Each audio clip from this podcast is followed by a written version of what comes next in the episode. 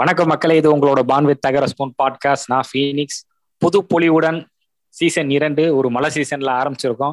இந்த சீசனை வெற்றிகரமா அதை விட வித்தியாசமா ஒரு புத்துணர்ச்சியோட புது புது செக்மெண்ட்டுகளோட நிறைய விதமான புதுமைகளோட சத்தியமா நகர்த்தி கொண்டு போற அளவுக்கு எங்களுக்கு திராணி இல்லை. அதே கருமாந்தரம் தான். அரைச்ச மாவத்தான் அரைக்க போறோம். வணக்கம் ஈகிள் அவர்களே. வணக்கங்க வணக்கங்க. வணக்கம் வணக்கம். வணக்கம் ஸ்பேரோ பேர்கள்லாம் மறந்து போகுது. ரொம்ப நாள் ஆனனால. வணக்கம். வணக்கம் கரடி மாமா. வணக்கம். ஈகிள் ஒரு தடுமாறிட்டாரு. யாருக்கு வணக்கம் சொல்றா? ஓ நம்ம தானோ ஆமாங்க. கண்டுபிடிச்சு விட்டீங்க ஆமா இத கண்டுபிடிக்கிறேன் சிபி ஆபீசரா வருவியா? இல்லங்க பீனிக்ஸ் நான் உங்களை சொல்லி சொல்லி பழக்கம் இருந்து நான் பீனிக்ஸ் நினைச்சிட்டேங்க. அதுக்கு தான் கேப் விடக்கூடாதுன்றது.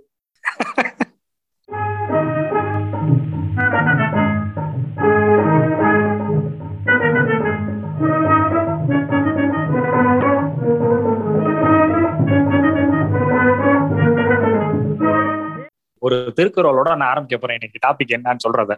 எப்பப்பப்பா இந்த மூடியோட சேர்ந்துக்கிறா நீ? சூப்பர். இப்ப பாரு. கடான் என்பா நல்லவை எல்லாம்.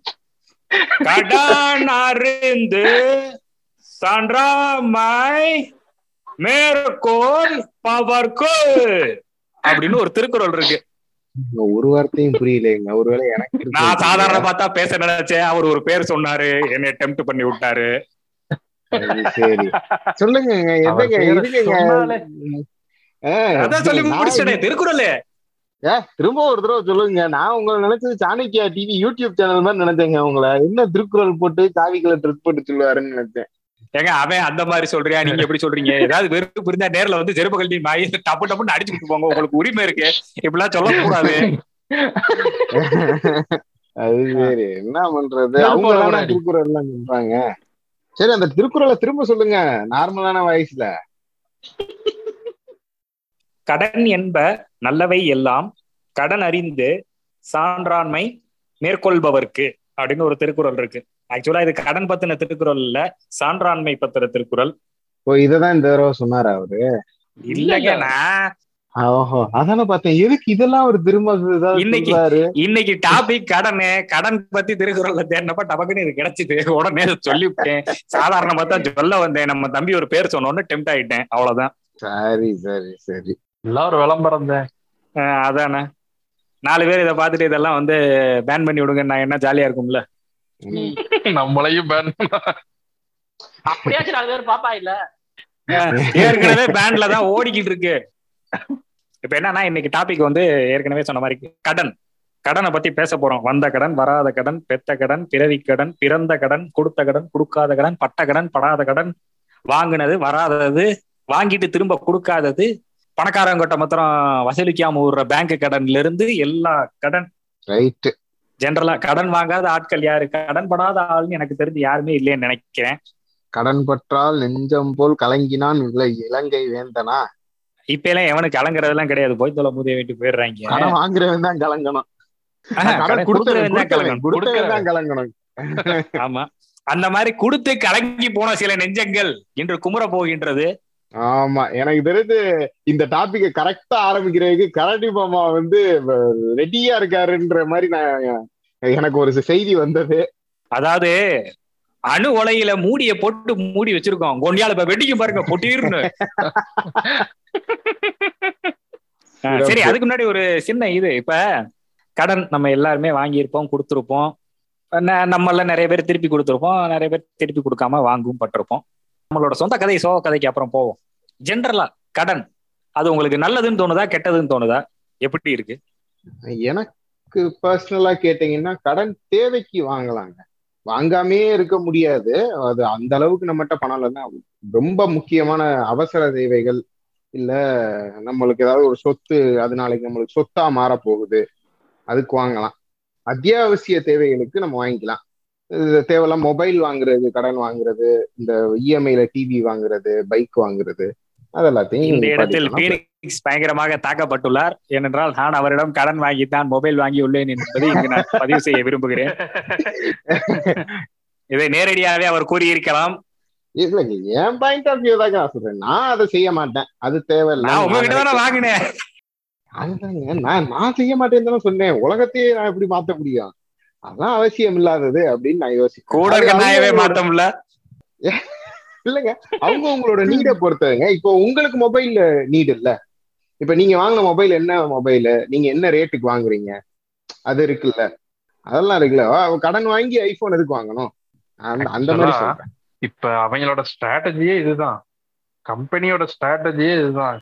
நாங்க வந்து உங்களுக்கு வந்து இத வட்டியோ ஏதோ ஒன்று கட்டுறோம். சரியா தெரியல. இன்னைக்கு தான் பார்த்தேன். இன்ஸ்டாகிராம்ல. ரேட்டை கம்மியா கொடுத்துட்டு வட்டியை அதிகப்படுத்துறது இதான் ஸ்ட்ராட்டஜி கடன் கொடுத்து போன் வாங்க வைக்கிறது. இதாங்க கார்பரேட்டோட ஒர்க் ப்ரெஷரே அதாங்க. நீங்க உங்களுக்கு தேவைக்கு மட்டும் நீங்க வச்சிருந்தீங்கன்னா நீங்க வேலையே முதல் செய்ய மாட்டீங்க. சரி இந்த வேலை போதும் இதுக்கு மேல நம்மளுக்கு போகவே வேணான்ற மாதிரி இருக்கும். நீங்க இதே இது கடனை வாங்கி சுத்த ஒரு வீடை வாங்கி போட்டு ஒரு காரு அப்புறம் தேவையான பொருட்கள் அப்புறம் பிள்ளைக்கு செலவு இந்த எல்லாத்தையுமே கடன் வாங்கிட்டீங்கன்னா நீங்க வேலையை விடவே மாட்டீங்க. உங்களை இப்போ எவ்வளவு ப்ரெஷர். கொடுத்து உங்களை நசுக்கி புழிஞ்சாலும் நீங்க வேலையை விட மாட்டீங்க. இல்ல ஆனா எனக்கு இந்த இடத்துல ஒரு சின்ன சொல்லலாமா? சொல்லுங்க. அதை நசுக்கி புழிஞ்சோ ஏதோ ஒண்ணுல இந்த மாதிரி அத்தியாவசியமான விஷயங்கள் கடன்ல வாங்குறது கிரெடிட் கார்டு இந்த மாதிரி லோன்கள் போட்டு வாங்குறது தவறு இல்லை. ஒரு வீடுன்றது ஒரு அத்தியாவசியம் இல்ல. அது ஒரு வீடு வாங்குறதுல என்ன தவறு இருக்கு? ஒரு கார் வாங்குறதுல என்ன தவறு இருக்கு? அப்புறம் எத்தனை நாள் தான் நம்மளும் இப்படியே தெரியுதுன்ற ஒரு விஷயம் இருக்குல்ல? அது வாங்குறது தவறு இல்ல. பட் ஆனா அது வாங்குறதுக்கு அவன் எத்தனை வாங்குனதுக்கு அப்புறம் அவன் எத்தனை வருஷம் உழைக்கிறான்றதான் பெரிய விஷயமே. வேற வேலை பார்த்தே ஆகணும். அவன் அடுத்த ஒரு பத்து வருஷம் அவன் வேலை பார்த்தே ஆகணும். உடல் எது ஆச்சுன்னா அவன் தான் அவனுக்கு தான் பெரிய விஷயம். அங்கதான் கொண்டு வராங்க பாயிண்டே இல்ல எப்படினாலும் அந்த பத்து வருஷம் வேலை பார்க்கத்தானே போறான் இல்லையா? ஐ மீன் அது நம்ம என்ன சொல்றது? வாழ்க்கை எப்படி போகும் யாருக்கு என்ன தெரியும்? நீ கடன் வாங்கலைன்னா ப்ரெஷர் தான் வேலை பார்ப்பறா க- உனக்கு நீ பணம் கட்டணும் அப்படின்றப்ப நீ ப்ரெஷரே வேலை. உன்னோட மைண்ட் ஒன்ட்டே இருக்காது. என்னைய பொறுத்த வரைக்கும் அந்த கடனை வந்து நம்ம ஒரு ஒரு இப்ப உதாரணத்துக்கு எனக்கு ஒரு வீடு வாங்கணுன்றது ஒரு கனவா இருக்குன்னா வீடுன்றது ஒரு அத்தியாவசிய தேவை. அதை எல்லாரும் வாங்கணும். நல்ல விஷயம். அதுக்கு கடன் வாங்குறது என்னைய கேட்டா தவறு கிடையாது. அந்த ப்ரெஷரை கொஞ்சம் ஏத்துக்கலாம். கொஞ்ச நாளைக்கு ஏத்துக்கலாம். ஆனா வெட்டி போமானத்துக்கு ஏதாவது கிரெடிட் கார்டுல என்னத்தையா கேனதனமா வாங்கிட்டீங்க இது பண்ண அது அந்த மாதிரி விஷயங்கள் தேவையில்லாததுதான் அந்த ப்ரெஷர் நமக்கு தேவையில்லை. என்னையும் பாரு என் காசையும் பாருன்றது. இல்ல இல்ல. வீடுமே இப்போ நீங்க கடன் வாங்கி வீடு வாங்குறாங்கன்னா எல்லாத்தையும் அதான் பொதுவா நம்ம சொல்லிட முடியாது. ஆனா முக்காவாசி நபர்கள் பண்ற தப்பு என்னன்னா நீங்க கடன் வாங்கி வீடு வாங்க போறீங்கன்னா எந்த இடத்துல வீடு வாங்குறீங்க? என்ன மாதிரி வீடு வாங்குறீங்க? ஏன்னா நீங்க போய் அபார்ட்மெண்ட்டுக்கு போவீங்க. கிளப் ஹவுஸ் இருக்கிற மாதிரி இந்த மாதிரி தேவையில்லாத செலவுகள். உங்களுக்கு உங்களுக்கு நீங்க தேவையான ஒரு வீடு நீங்க வாங்கிக்கலாம். நீங்க சிட்டில இருந்து அவ நீங்க தங்கி இருக்கிற ஆபீஸ்ல இருந்து இப்போ ஒண்ணும் இல்ல. என்னோட பாஸ் நிறைய பேரை நான் என்னோட கம்பெனில இருக்கிற பாஸ் எல்லாம் நான் பாத்திருக்கேன் சென்னையில செட்டில் ஆக போறேன்னு வீடு வாங்குறாங்க. இப்ப எல்லாரும் ஹைதராபாத் போயிட்டாங்க. ஒருத்தவங்க ஹைதராபாத் போறாங்க ஒருத்தவங்க பெங்களூர் போறாங்க. அப்ப சென்னையில ஒரு வீடு இருக்கு. இப்ப அவங்க வாங்கி இருக்கிறது அபார்ட்மெண்ட்ஸ் தான். யாருமே இண்டிபெண்டன்ட் ஹவுசஸ் எல்லாம் யாருமே வாங்க முடியாதுங்க. தெரியாத ஊர்ல இண்டிபெண்டன்ட் ஹவுஸ் வாங்குறதும் ஒரு பெரிய பிரச்சனை. ஏன்னா அபார்ட்மெண்ட்குள்ளார போயிட்டீங்கன்னா உங்களுக்கு நிறைய சேஃப்டி இருக்கு. அது வீடு வாங்குற எவனுமே வந்து உங்களை டிஸ்டர்ப் பண்ண மாட்டான். ஸோ அபார்ட்மெண்ட்டுக்குள்ளார போறப்ப நீங்க என்ன யூடிஎஸ் இருக்கு? வாங்குறப்போ ஒரு இது இருக்கு. அப்புறம் அந்த அபார்ட்மெண்ட் வந்து பதினஞ்சு வருஷம் ஆனதுக்கு அப்புறம் அந்த அபார்ட்மெண்ட் வந்து ஒரு ரொம்ப சாதாரண ஒரு இதா மாறிடுது. நீங்க இத்தனைக்கும் ப்ரீமியம் அபார்ட்மெண்ட் வாங்கினா கூட. சோ இதெல்லாம் இருக்குல்ல. பிளஸ் யாருங்க ஒரு அளவுக்கு பணத்தை சேர்த்து வச்சுட்டு வாங்குறா? அதுதான் தப்பு. ஆக்சுவலா வந்து இது ஒரு முப்பது லட்சத்துக்கு வாங்கினா அவன் பதினஞ்சு லட்சம் இன்வெஸ்ட் பண்ணி மிச்சம் பதினஞ்சு லட்சம் கடன் வாங்கினா பிரச்சனை இல்ல. அந்த முப்பது லட்சமே கடன் வாங்கி பண்றதுதான் பிரச்சனையே. இல்ல என்னைய பொறுத்த வரைக்கும் என்ன சொல்றது நம்ம கிட்ட க- வீடு இருக்கிறவங்களுக்கு அந்த ஒரு இது தெரியாது. வீடு இல்லாம வரிசையா வாடகை வீடு மாறுறவங்களுக்கு அதோட இது தெரியும். நமக்குன்னு ஒரு வீடு இருந்தா நல்லா இருக்குமேன்றது ஒரு உண்மையிலேயே ரொம்ப பெரிய இது அது. கண்டிப்பாங்க. அதுக்கான பிளானிங் அதுக்கான காசு அதான். அதுதான். நீங்க வந்து இந்த வயசுல நீங்க இந்த வயசுலதான் வீடு வாங்கணும்ன்றது. உடனே சரி நம்மளுக்கு காசு தரப்போறான். தயாரா இருக்குல்ல எல்லா பேங்க்குமே தயாரா தானே இருக்கு. டேய் வாடா தம்பி உனக்கு நாங்க லோன் தரோம்டா தம்பி அப்படின்னு. ஒரு காலத்துல லோன் கிடைக்காது இல்லைங்க உங்களுக்கு தெரியும்ல ஒரு பதினஞ்சு வருஷம் பேக் போனோம்னா லோன் கிடைக்காது. லோனுக்கு லோ லோன் அலைவாங்க. எனக்கெல்லாம் நல்லா ஞாபகம் இருக்கு. இருபது வருஷத்துக்கு முன்னாடிலாம் அவ்வளவு ஈஸி கிடையாது லோன் வாங்குறது. இப்ப லோன்காரங்க லவ் லோன் அலைகிறாங்க எனக்கு மாத்திரமே மூணு போன் வருது ஒரு நாளைக்கு. லோன் அவ்வளவு லோன் தர்றேன்றானுங்க. பர்சனல் லோனே எவனாவது பத்து லட்ச ரூபா தருவானாங்க. பர்சனல் லோனுன்றது எந்த ஒரு ஷியாரிட்டியுமே இல்லாம கொலாட்ரல் இல்லாம கொடுக்குற ஒரு லோனு என்ன நம்பி கொடுக்குற லோனு பத்து லட்ச ரூபா எப்படிங்க நீங்க தருவீங்க? அதுவும் அது சாதாரண சம்பளம் வாங்குற ஒரு ஆளுக்கு பத்து லட்ச ரூபா அஞ்சு லட்ச ரூபான்னு தரீங்க நாளைக்கு அவன் கட்டலைன்னா? கழுத்தை நெரிக்க வேண்டியது இல்லைங்க. ஒண்ணுமே பண்ண முடியாது. ஆஹா, அவங்க கழுத்துல அடிச்சாலும் ஒண்ணும் பண்ண முடியாது. சிபில் ஸ்கோர் மட்டும்தான் அடி விழும். திரும்ப ஒரு லைஃப்ல எங்கேயுமே லோன் வாங்க முடியாதுன்னு வச்சுக்கோங்க. பர்சனல் லோனுக்கு நீங்க கேஸ் போட்டானா கூட அவரை ஜெயிக்க முடியாது. நீ நம்பிக்கையின் பேர்ல தானே லோன் கொடுத்த? போ- போ தம்பின்றுவாங்க. பேங்க நல்ல அருமையான திட்டமா இருக்குது. ஐயா இது தெரியாம போச்சுது நோட்டீஸ் பாயிண்ட் ஆனால் சிபில் ஸ்கோரும் மட்டும்தாங்க அடி விழும். நீங்க கிரெடிட் கார்டும் இதுவும் இது செஞ்சீங்கன்னா நீ கேஸ் போட்டுக்க. என்னால கட்ட முடியல. நீ கொடுத்த என்னால கட்ட முடியல. இப்ப என்ன பண்ணணும்ன்ற? அப்படின்னு செட்டில்மெண்ட்டுக்கு தான் வருவானுங்க. சரி இதாவது கட்டுங்கன்னு இல்ல அதுவும் கட்ட முடியாதுன்னு நீங்கன்னா ஒண்ணுமே பண்ண முடியாது. இது தெரியாம ஒரு முப்பத்தாறு வருஷம் வருஷமா ஒருத்தன் வாழ்ந்துட்டோமே. பா- எங்களது பாட்காஸ்டை கேட்கும் அந்த பத்து நபர்களே தயவு செய்து நீங்களாவது முழிச்சுக்கங்க.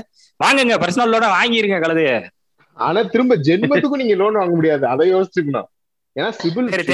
அதாவது உங்களுக்கு சொந்த வீடு வீடு இருக்கும் பட்சத்தில் ஹவுசிங் லோன் எதுவும் தேவையில்லாத பட்சத்தில் ஒரு லோன் வாங்கி ஜாலியா செலவு பண்ணுங்க. பெண்ணாய் போச்சு அவ்வளவுதான். பிளான் பண்ணி லோன் வாங்குங்க. இப்ப நீங்க ஹவுஸ் லோன் வாங்குனீங்கன்னா திரும்ப புடிச்சிருவானுங்க. நீங்க வீட ஜப்தி பண்ணிடுவானுங்க. பர்சனல் லோனுக்கு உங்களையா நீங்க ஜப்தி பண்ண முடியும்? சரி சார் கொடுங்க சார். உங்க கிட்னி ஒண்ணு கொடுங்க சார். நான் கேட்க முடியும்? அடுத்த அந்த நிலைமைக்கு போனாலும் போகும். இல்ல லீகலா மூவ் பண்ண முடியாது சரி. ஆனா இல்லீகலா என்ன சொல்றது? இந்த கிரெடிட் கார்டுலாம் ஹையர் பண்றாங்க தெரியுமா? காசு வசூலிக்கிறதுக்கு ஆள்லாம் ஹையர் பண்றாங்கல்ல.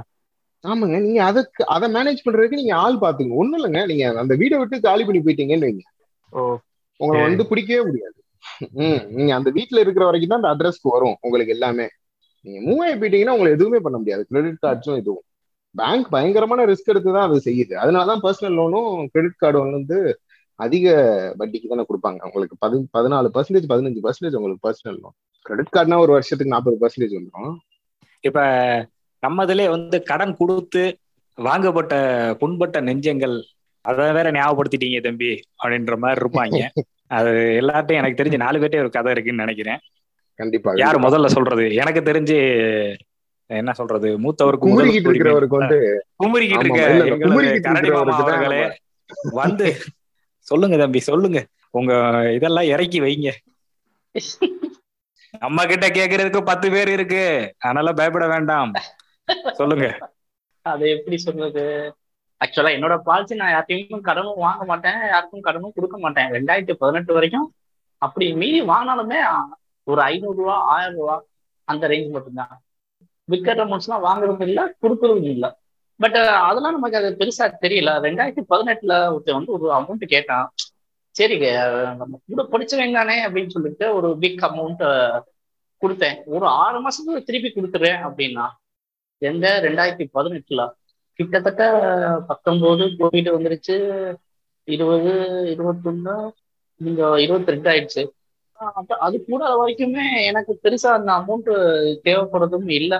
ஸோ அதனால நான் கேட்கல அந்த கோவிட்லயும் ஏதோ நான் மேனேஜ் பண்ணிட்டேன். பட் ஆனா இந்த லாஸ்ட் இயர் இதே டயத்துல தான் எனக்கு ஒர்க்கு கொஞ்சம் வர வர மாதிரி இருந்தனால நான் வந்துட்டு கேட்க ஆரம்பிச்சேன். கேட்டுட்டு அவன் அவன் லேட்டா கொடுக்க டிலே பண்ணுவான் தான் நான் எனக்கு டிசம்பர் மாசத்துலாம் தேவைப்பட்டுச்சு. நான் பட் ஆனால் ஆறாம் மாசத்துலேருந்தே கேட்க ஆரம்பிச்சேன். அவன் இந்தா தரேன் இந்தா தரேன் அப்படின்னு சொல்லி டிசம்பர் லாஸ்ட் வரைக்கும் கொண்டு போயிட்டான். கொண்டு போனோன்னா பொங்கல் முடிஞ்சு உனக்கு கொடுத்துறேன்டா அப்படின்னா. சரி பொங்கலும் முடிஞ்சுச்சு. மாசம் ஃபர்ஸ்ட் வீக்ல உனக்கு கொடுத்துறேன் அப்படின்னா பிப்ரவரி முடிஞ்சுச்சு. எனக்கும் மா பிப்ரவரி லாஸ்ட்ல உண்மையிலேயே எனக்கு அந்த ஒர்க்கு என்னோட ஒர்க்கு ஸ்டார்ட் ஆயிடுச்சு. நான் அவனை இறுக்கி பிடிக்க ஆரம்பிச்சேன். எவ்ரி அது வரைக்கும் நான் கேட்கவே இல்லை. பதினெட்டு பத்தொன்பது இருபது இருபத்தொன்னு கடைசி. இந்த நாலு வருஷத்துல நான் நாலு தடவை கூட நான் அவர்கிட்ட கேட்டுக்க மாட்டேன் அந்த அமௌண்ட்டை பத்தி. அந்த டிசம்பர் இருபத்தி ஒண்ணுக்கு அப்புறம் தான் எனக்கு தேவைப்பட்டனால கேட்க கேட்டுட்டே இருந்தேன்.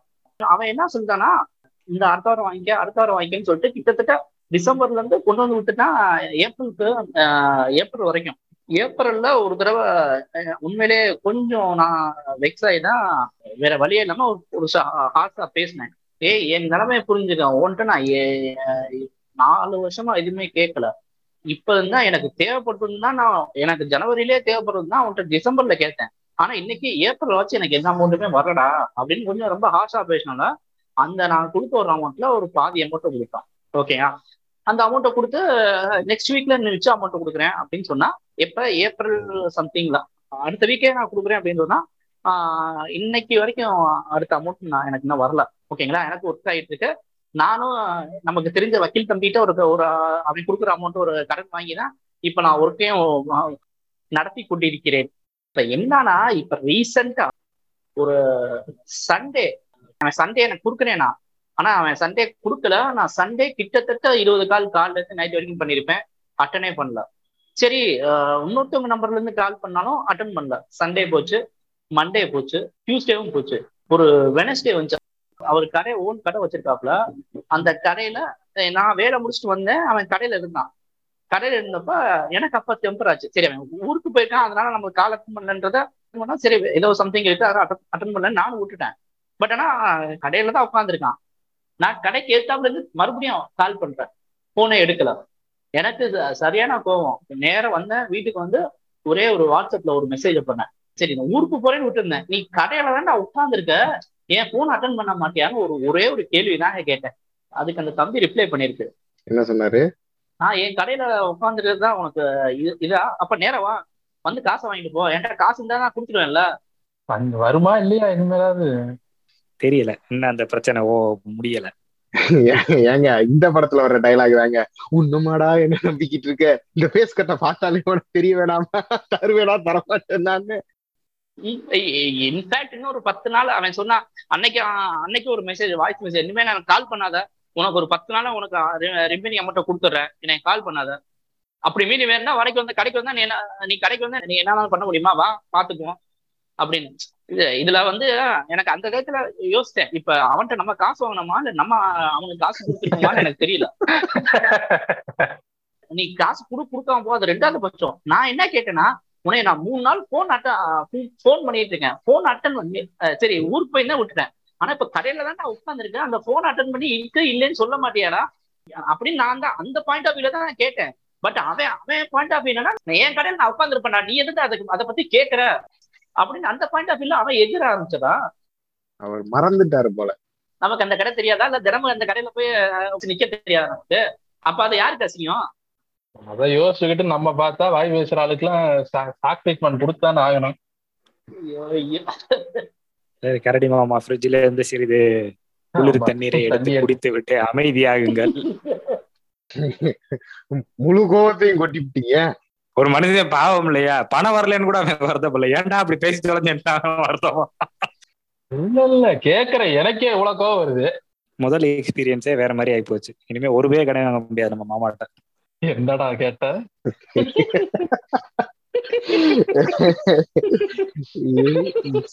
அது மாதிரி உங்கள்ல யாருக்காவது வேற ஏதாவது? இருக்குங்க இருக்குங்க. சிறப்பான நம்ம ஈகிள்.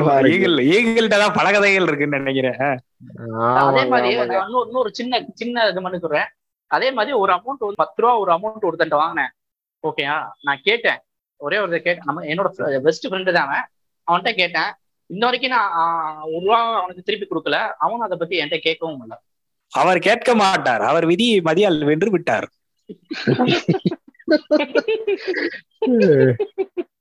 நேயர்கள் அது நான் தான் தப்பா நினைச்சுக்க வேண்டாம். அந்த அளவுக்கு நான் ஆள் கிடையாது. நான் தான் அவருக்கு ரெண்டாயிரம் ரூபாய் கிட்ட தரணும்.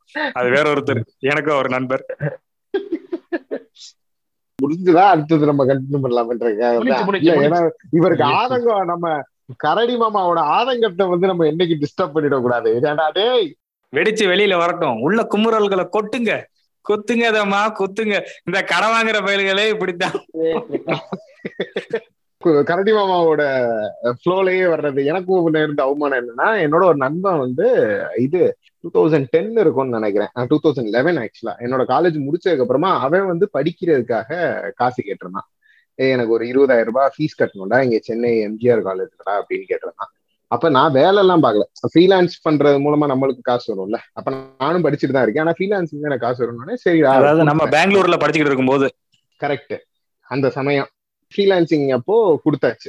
இருபதாயிரம் ரூபாய் இப்போ என்கிட்ட இருந்தது. அப்பவே கொடுத்துட்டேன். கொடுத்ததுக்கு அப்புறமா நானும் மறந்துட்டேன். ஆனா நான் எப்பவுமே எனக்கு என்னன்னா இந்த கடன் கொடுத்தாலும் வாங்கினாலும் எங்க அப்பா எனக்கு சொல்லி கொடுத்தது எழுதி வச்சுக்கப்பா அப்படின்னு. அதனால எழுதி வச்சிருவேன். எதுவா இருந்தாலும் ஒரு டைரியை போட்டு இவ்வளவு கடனை அவன் எனக்கு தரணும்னு எழுதி வச்சிட்டேன். பல வருடங்கள் ஆச்சு அவன் எனக்கு கொடுக்கவே இல்லை.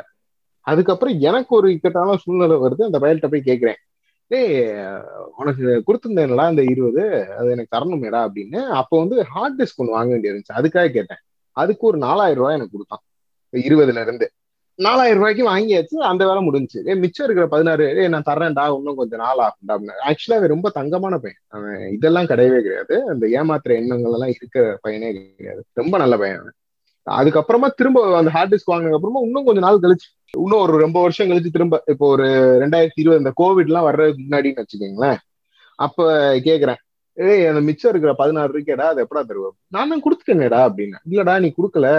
கொடுத்துரு அப்படின்னு நான் சொல்றேன். அப்பதான் டக்குன்னு ஒரு வார்த்தை விட்டேன். ஏய் நான் கொடுத்துட்டேன். சரி பரவாயில்ல நீ திரும்ப கேக்குற. நான் உனக்கு கொடுத்துட்றேன். நீ நம்ம பையன் தானே சாப்பிட்டு போ அப்படின்ட்டான். அது எனக்கு பயங்கரமா ஹர்ட் ஆயிடுச்சு. என்ன நீ என்ன எனக்கு சாப்பிட்டு போன்னு சொல்றது? கா கொடுத்தது என் காசு? ஒண்ணு நீ எழுதி வச்சிருக்கணும். நான் எல்லாத்தையுமே கரெக்டா கால்குலேட் பண்ணி வைக்கிறேன். நீ எப்படி நீ சாப்பிட்டு போன்னு நீ சொல்லலாம் அப்படின்றது எனக்கு பயங்கர ஹர்ட் ஆயிடுச்சு. அதுக்கப்புறமா திரும்ப பேசிட்டே என்னடா குடுக்குறேன்னு சொன்னேன் இன்ன வரைக்கும் எனக்கு கொடுக்கவே இல்லை. மாசம் மாசம் நான் தர்றேன்னா அதுக்கப்புறம் கல்யாணம் ஆயிடுச்சு. கல்யாணம் ஆனவன்கிட்ட போய் காசு கேட்டோம்னா வாய்ப்பே கிடையாது. கல்யாணம் ஆறுக்கு முன்னாடினாலும் கொடுத்துருந்துருப்பாங்க. அதுக்கப்புறம் எனக்கு கொடுக்கவே இல்லை. அப்படியே போச்சு. ஆனா இந்த இந்த வார்த்தைகள் எல்லாம் பாருங்களேன். இவங்க கடனை வாங்கிட்டு இன்னொரு ஒரு ஃப்ரெண்டு இப்போ காமன் ஃப்ரெண்டு இருக்கான். அவன்கிட்ட சொன்னேன் டேய் இப்படி சொல்லிட்டான்டா அவன் அப்படின்னோடனே ஒருவேளை என் மேல கூட தப்பு இருக்கலாம்டா. ஏன்னா வாங்கினது ரொம்ப நாள் ஆச்சுல நானும் கேட்காம விட்டதுனால அவனும் மறந்துருக்க கூடும். ஏன்னா இவன் நல்லவன் வாங்கினவன் கடன் வாங்கினவும் நல்லவன். அதனால அப்படி சொன்னப்ப என் ஃப்ரெண்டும் சொன்னான் டேய் கடன் கொடுத்தவன் என்னைக்குமே கேட்க கூடாதா ஆக்சுவலா அவன் அந்த நாய் தான் உன்கிட்ட கொடுத்துருந்துருக்கணும். நீயே மறந்துடலாம். அவன் தான் திரும்ப வந்து தரணும். அந்த பழக்கம் வந்து எவனுக்குமே இருக்க மாட்டேங்குது. அது தப்புடா. நீங்க நீங்க எவனுக்குமே சொல்ல முடியாது. நிறைய பேத்துக்கு இல்ல. முக்காவாசி பேர் அப்படிதாங்க. என்கிட்ட இப்போ இது இன்னொரு அப்படி இதோட இன்னொரு ஒரு மனுஷர் இருக்காருங்க. என் ஆபீஸ்ல இப்பவும் வேலை பாக்குறாரு அவர் பேர் சொல்ல வேணாம்னு பாக்குறேன். தங்கமான மனுஷன். வெறும் ஐநூறு ரூபா தாங்க மாசம் கடைசியில வாங்குவாருங்க. கடைசி வாரம். இந்த இந்த மாசம் கூட கடைசி வாரம் ஐநூறு ரூபா வாங்குவாருங்க. எதுக்குங்க இந்த மாசம் மாசம் ஐநூறு ரூபாய் வாங்கிட்டு மாசம் முதல் தேதியில கொடுக்குறீங்க? நான் என்ன ஒண்ணு பண்றேன்? ஒரு ஐநூறு ரூபாய் உங்களுக்கு சும்மாவே கொடுத்துறேன். வச்சுக்குங்க. இனிமேல் கடனே வாங்காதீங்க அப்படின்னா இல்லைங்க. செலவு பண்ணிடுவேங்க நானு அதையும் கரெக்டா ஒன்னாந்தேதி சம்பளம் வாங்கணும்னு அந்த ஐநூறு ரூபாய் ரிட்டர்ன் பண்ணிடுவாரு. அந்த மாச கடைசி ஒரு வாரத்தை ஓட்டுறதுக்கு மட்டும் என்கிட்ட ஐநூறு ரூபாய் வாங்கிட்டு இருக்காங்க ராசியா இருந்திருக்கும்னு நினைக்கிறேன். நீங்க கொடுத்தப்ப அந்த வாரம் நல்லா போயிருந்திருக்கும். அப்படி இல்ல அப்படி இல்ல அப்படி இல்ல. இத நானும் செஞ்சிருக்கேன். என்ன சொல்றது? ஒரு மூணு நாலு வருஷத்துக்கு முன்னாடி வந்து சம்பளம் கம்மியா இருக்கும். எப்படி பார்த்தாலும் அது கடைசியில காணா போயிடும் அந்த ரெண்டு மூணு நாள் கையில காசு இருக்காது. கரெக்டா அந்த மூணு நாலு நாளைக்கு முன்னாடி நானும் அந்த ஒரு ஐநூறு ரூபாய் வாங்குவேன். சம்பளம் வரும். மொத்த வெளியா திருப்பி போட்டுருவேன். ஏன்னா நல்லா தெரியும். காணா போயிரும் நம்ம காலி ஆயிரும். இல்லைங்க. நான் சொல்றேன் என்னன்னா அந்த ஐநூறு ரூபாயும் சும்மா கூட கொடுத்துடுறேன்றேன். ஆனா அவருக்கு என்னன்னா சொல்றேன். இங்க அது செலவாயிரும். அதுவும் சேர்ந்து செலவாயிரும்ன்றாரு அது அப்படிதான். அது மந்த் எண்டு வந்தே தீரும். காசு காலியாகியே தீரும். கடன் அங்கேயே தீரும். அப்படித்தான் போகும் போல. அதனால இந்த மாதிரி மனிதர்களும் இருக்காங்க. ஐநூறு ரூபாய் வாங்கிட்டு ஆன் டைம் கொடுத்துருவாரு. அந்த மனுஷன் அதிகமாவும் காசு வாங்கியிருக்காரு ஆனா ஆன் டைம் கொடுத்துருவாரு. இப்ப நம்ம ஈகிள் சொல்லிக்கிட்டு இருந்தாரு. அவருக்கு தெரிஞ்ச ரெண்டு விதமான கேரக்டர் அவருக்கு தெரிஞ்ச மூணாவது ஒரு கேரக்டரும் இருக்கு. அவரை பத்தி நான். சொல்றேன். அவர் எப்படின்னா பாதி நல்லவர் பாதி கெட்டவர்? எந்த விதத்துல நல்லா. ஒரு நான் தன்னோட தன்னோட கடனை பத்தி நல்லா ஞாபகம் வச்சிருப்பாரு. சரியான நேரத்துல நேரம்லாம் சொல்லுவாரு. ஆனா எந்த விதத்துல கெட்டவர்? நான் கொண்டியால நேரத்துல கொடுக்கவே முடியாது. அதனால வாய்தா வாங்கிட்டே இருப்பாரு. அவர்கிட்ட நான் கேட்கவே இல்லையேங்க. இல்ல இல்ல நீ அது உங்களோட பெருந்தன்மை. இருந்தாலும் ஞாபகம் வச்சுக்கிறது அவரோட கடமை இல்லையா? அது உண்மைதான். இந்த ஃப்ரெண்டு சொன்ன டைலாக் தான். கடன் வாங்குனவங்க தான் ஞாபகம் வச்சுக்கணும். கடன். கொடுத்தவங்க ஞாபகம் வச்சுக்கிற மாதிரி வச்சுக்க கூடாது. இது இதோட இன்னொரு ஒரு ஒஸ்ட் ஸ்டோரி இருக்குங்க. அந்த அந்த கடன் கொடுத்து ஒருத்தவங்களுக்கு உதவி பண்ணிட்டோன்ற ஒரு ஆனந்தம் அடைவோம்ல. சார் நம்மள குடுக்குற இடத்துல நம்ம இருக்கோமே பரவாயில்லப்பா அப்படின்னு. அந்த கதை என்னன்னா என்னுடைய ஸ்கூல் நண்பன் உங்களுக்கு தெரியுமே நம்ம என்னோட ஸ்கூல் எதுன்னு. அதுல படிச்ச ஒருத்தவன் அதுல படிச்சவங்க முக்காவாசி நபர்கள் விளங்காதவர்கள் தான். என்ன நீங்களும் நானும் உட்பட எல்லாத்தையும் சேர்த்து சொல்றேன். இதுல கரடி மாமாவும் இங்க தானே படிச்சாரு. அவரை ஏன் தனியா விடுறீங்க? எனக்கு இப்பதாங்க தெரியும் கரடி மாமாவும் அந்த ஸ்கூல்னு விளங்கும். பாட்காஸ்ட் ரைட் சரி அந்த ஸ்கூல்ல படிச்ச நண்பருங்க. அவன்கிட்ட டச்சே கிடையாது எனக்கு. அவன் சுத்தமா ஸ்கூலுக்கு அப்புறமா எனக்கு டச் இல்லாம போயிடுச்சு. அதுக்கப்புறம் அவன் திடீர்னு ஒரு எப்போ ஸ்கூல் குரூப் ஒன்னு ஆரம்பிச்சிருந்தானுங்க. அதுல என்ன ஏதோ ஒரு குரூப் பயிலுக சேர்த்துட்டானுங்க. சோ அப்போ வந்து அவன் எனக்கு ஃபோன் அடிச்சு ஒரு இரவு பன்னெண்டு மணிக்கிட்ட ஃபோன் அடிச்சு எப்படா இருக்கு? அப்படின்னா நான் வந்துட்டு சாதாரணமா பேசுறேன் நீ ரொம்ப அவசரம்டா. தங்கச்சிக்கு உடம்பு முடியலடா. நீ ஒரு ரெண்டாயிரம் ரூபாய் கொடுத்தேன்னா காப்பாத்திடலாம்டா அப்படின்றான். நைட்டு பன்னெண்டு மணிக்கு. காப்பாத்து. ரெண்டாயிரம் ரூபாய் கொடுத்தா காப்பாத்திடலாம் அப்படின்னா. எனக்கு அந்த அறிவு இல்லைங்க. ரெண்டாயிரம் ரூபாய் கொடுத்தாலாம் காப்பாத்த முடியுமான்றதெல்லாம் எனக்கு தோணல. சரி ஏதோ ரெண்டாயிரம் ரூபாய் அவசரமா இருந்து அந்த உடனே பண்றேன்டா அப்படின்னு சொல்லிட்டு உடனே டப்புன்னு வாங்கி ஜிபேல பண்ணி விட்டாச்சு. அதுக்கப்புறமா காலையில திரும்ப ஏழு மணிக்கு அடிக்கலாம் அப்படியே அப்படியே கமுக்கமா வீட்டுல இருக்கான் போல. அது தெரியாம நானு ஏய் நான் ஹாஸ்பிட்டல்ல இருக்கேன்டா. நீ இன்னும் ஆயிரம் ரூபாய் கொடுத்தேன்னா தங்கச்சியை டிஸ்சார்ஜ் பண்ணிடுவாங்கடா. அப்படின்னு சொல்றேன். சரி ஆயிரம் ரூபாய் கொடுத்தா டிஸ்சார்ஜ் பண்ணுவாங்க. சார் ஒன்னும் பிரச்சனை இல்லை. ராத்திரி. காப்பாத்து உயிருக்கு போராடின பிள்ளைய காலையில டிஸ்சார்ஜ் பண்றதுக்கு. ஆமா. ஆமாங்க. சிந்தனை இல்லைங்க எனக்கு. அருமையான திட்டமா இருக்கு. சரிங்க சரிங்க. என்னங்க அவமானப்படுத்துறீங்க அந்த சிந்தனை எல்லாம் வரலங்க. சரி ரைட்டு ஆயிரம் ரூபாய் கொடுத்துட்டோம்னா டிஸ்சார்ஜ் பண்ணிடுவாங்க போல அப்படின்னு சொல்லிட்டு சரி நான் அந்த உடனே பண்ணி வைக்கிறேன்டான்ட்டு திரும்ப ஜிபே பண்ணிட்டேங்க. உடனே அந்த அந்த பெருமிதம் உள்ளாருன்னு வந்துச்சு பாருங்க. ஏய் யாரு நீ? பாரு ஒரு உயிரை காப்பாத்துற இது செய்யற அப்படின்ட்டு வீட்டுக்கெல்லாம் போன் அடிச்சு சொல்றேன். நான் இதெல்லாம் பங்காளிடா நானு. அந்த மாதிரி மிக பெரும் பகுமானத்துல ஒரு மூவாயிரம் ரூபாய் கொடுத்துட்டு நான் பண்ணது. ரொம்ப பெரிய நான் எங்க அப்பாவும் வெரி குட்ரா வெரி குட் இப்படித்தான் பண்ணணும். யார் யாருக்கு முடியல அவங்களுக்கு எல்லாத்துக்கும் உதவி பண்ணு. சரிப்பா சரிப்பா ஓகே பாட்டு வச்சிட்டேங்க. என் நேரத்துக்கு அதாவது கடவுளுக்கே இவன் ரொம்ப சந்தோஷமா இருந்துட்டான் இப்ப உண்மையை சொல்லிடலாம் அப்படின்னு முடிவு பண்ணிட்டாப்ல போல. சம்பந்தமே இல்லாம இன்னொரு ஒரு ஃப்ரெண்ட் இருக்காங்க. அவன் தான் அங்க நல்லா படிச்சவன் ஸ்கூல்ல அவன் எதுக்கு போன் அடிச்சானே தெரியல. திடீர்னு போன் அடிச்சாங்க. ஒரு ஒரு ரெண்டு நாள்ல போன் அடிச்சு சோ பேசிக்கிட்டே இருக்கிறப்ப அந்த பையன்ட்ட எனக்கு நல்ல டச் இருக்கு. அந்த பையன் வந்து சொல்லிட்டே இருக்கிறப்ப "டேய், யுவராஜ் இப்படித்தாண்டா எல்லாத்துட்டையும் பேசிக்கிட்டு இருக்கான். நீ எதுவும் ஏமாந்துறாத அப்படின்றான். ஐயோ அசிங்கமா போச்சே. டே நான் கொடுத்தேன்டா அப்படின்னா. நீ ஏமாந்துட்டியா? அப்படின்னா. நீ ஏமாந்தியாடா? இல்ல இல்ல நான் அவன் கொஞ்சம் தெளிவானவன். அவனுக்கு இந்த இன்சிடென்ட் எல்லாம் தெரிஞ்சதுனால அவன் சுதாரிச்சுட்டான். சனியனே இந்த ரெண்டு நாளைக்கு முன்னாடி அடிச்ச காலை கொஞ்சம் முன்னாடி அடிச்சிருந்தேன்னா நான் பொழைச்சிருந்திருப்பேன் கடைசியில திரும்ப போன் அடிச்சு அவன்கிட்ட காசை கேட்டா இப்ப தெரிஞ்சு போச்சுல உண்மை என்னன்னு தெரிஞ்சிருச்சுல. சரி அவன்கிட்ட நம்ம நேரடியா போய் இன்சிடென்ட் எல்லாம் சொல்லி நீ சொன்னது பொய்ன்னு எல்லாம் காசு கேட்க வேணாம். நார்மலா கேட்போம்னு கேட்டா இந்தா தரேன் அந்தா தரேன் அந்தா தரேன் அதுக்கப்புறம் யோசிச்சேன். சரி ஒரு மூவாயிரம் ரூபாய்க்காக நம்ம மன நிம்மதியை இழக்க வேணாம். சனிய கீழே விழுந்து. தொலைஞ்சு போச்சுன்னு நினைச்சிருவான். அதனால அப்படியே அவன் நம்பரை பிளாக் பண்ணியாச்சு. ஒரு மூவாயிரம் ரூபாயில ஒருத்தன் ஒதுங்கிட்டான். அப்புறம் இன்னொரு ஒருத்தர் இருக்காருங்க. அவர் வந்து ரொம்ப நல்ல மனிதர். பெங்களூர்ல. அது உங்களுக்கு தெரியும். பினிக்ஸ் உங்களுக்கு தெரியும்ல. நம்ம கூட படிச்சவரு. ஆமா அவரே தான் அவரே தான் அந்த மனுஷர் வந்து ஒரு நூறு ரூபா வாங்கினாருங்க. நூறு ரூபா வாங்கிட்டு நான் நூறு ரூபாங்க நூறு ரூபா hundred rupees hundred rupees. Hundred ருபியா அது வாங்கினாங்க. அதுக்காக போனே எடுக்கலங்க கடைசியில. அப்பதான் யோசிச்சேன் என்னடா ஒரு நூறு ரூபாய்க்காக எல்லாம் பேச மாட்டீங்களாடா நீங்க? இல்ல இல்ல புரியல. அதாவது நூறு ரூபாய் வாங்கிட்டு அதை கொடுக்க முடியன்றதுல போன் எடுக்கலையா? ஆமா அது கொடுக்கலன்றதுனால சரி இவர் நான் நூறு ரூபா கொடுத்ததே மறந்துட்டேங்க. ஏங்க இப்போ வெளியே போறோம் ஒரு சாப்பிடுறோம் சாப்பிடுறப்போ ஒரு பில் பே பண்றப்போ ஒரு நூறு ரூபா இருநூறு ரூபா ஐநூறு ரூபா ஆயிரம் ரூபாயே ஆகுதுன்னு வச்சுக்கோங்க. திரும்ப அதெல்லாம் கேட்டுட்டாரு. அவர் ஏதோ கில்ட்டா ஃபீல் பண்ணிட்டாப்ல ஐயோ நம்ம இவர்கிட்ட நூறு ரூபா கடன் வாங்கலாம் அவர் சும்மா வாங்கினாரு. திரும்ப தர முடியல. அதுக்காக போனே எடுக்கல. எனக்கு அப்புறம் தான் திரும்ப எப்ப பண்ணாலும் எடுக்கவே மாட்டாரு மெசேஜ் போட்டாலும் மதிக்கல. அதுக்கப்புறமா அவரு கல்யாணம் எல்லாம் முடிஞ்சதுக்கு அப்புறமா திரும்ப வந்தாப்ல எனக்கு கால் பண்ணாப்ல அந்த சமயம் நான் எடுக்கல. ஆட போயாயோ நூறுரூவா வாங்கிட்டு நீ எடுக்காம தானே இருந்த? நான் நூறு ரூபா கொடுத்துட்டு உனக்கு எடுக்காம இருக்கேன். அவ்வளவுதான் அப்படின்னு சொல்லிட்டு விட்டாச்சு. அது மாதிரி பல பல அனுபவம் தம்பி. ரெண்டாயிரம் மூவாயிரம் வாங்கினாலும் தினமும் பேசணும். நான்லாம் பேசினா வந்து ஐயோ இந்த சனியை போன் பண்ணி கடனை பத்தியே பேசுமேட்டு எடுக்க மாட்டேங்கிறாங்க அறிவில்லாத போயிலுங்க தம்பி. என்னத்த சொல்ல? அதனால இப்படி இருக்காங்க. ஒவ்வொருத்தவனும் நம்ம இன்னும் சில ஸ்டோரிகள் எல்லாம் இருக்கு. ஆஹ் இல்ல இல்ல. நான் இந்த விஷயத்துல குறுக்க மன்னிக்கணும் பட் இதை சொல்லி ஆகணும் நான்லாம் ஒருத்தருக்கு ரெண்டாயிரத்தி நூத்தம்பது ரூபா தரணும். சரிங்களா? ஆனா இப்ப வரைக்கும் நான் அதை. சொன்னா இல்ல ஆயிரத்தி ஐநூறு போதும். அப்படி அந்த பத்திக்கலாம் ஆயிரத்தி ஐநூறு போதும்னு சொல்ற அளவுக்கு பேசி கரைச்சு வச்சிருக்கேன். இன்னொரு பத்து நாள் பேசுனா அது வேணவே வேணாம் ஜமி தயவு செய்து ஆளை விடுன்றுவாரு. அந்த மாதிரி இருக்கணும். அதையும் மாட்டாப்புல. தம்பி. ஆஹ் நீங்க என்னங்க ட்ரெயின் மாதிரி போய்கிட்டே இருக்கீங்க. ஏங்க எத்தனை கடனுங்க கொடுத்தீங்க? இல்லங்க அவ்வளவு கடன் கொடுத்து நிறைய கடன் கொடுத்து இல்லைங்க நீ ஸ்டோரிஸ் எல்லாம் ஆனா இன்னும் நிறைய பேருக்கு கடன் கொடுத்தேன். லிஸ்டே போட்டு வைப்பேங்க.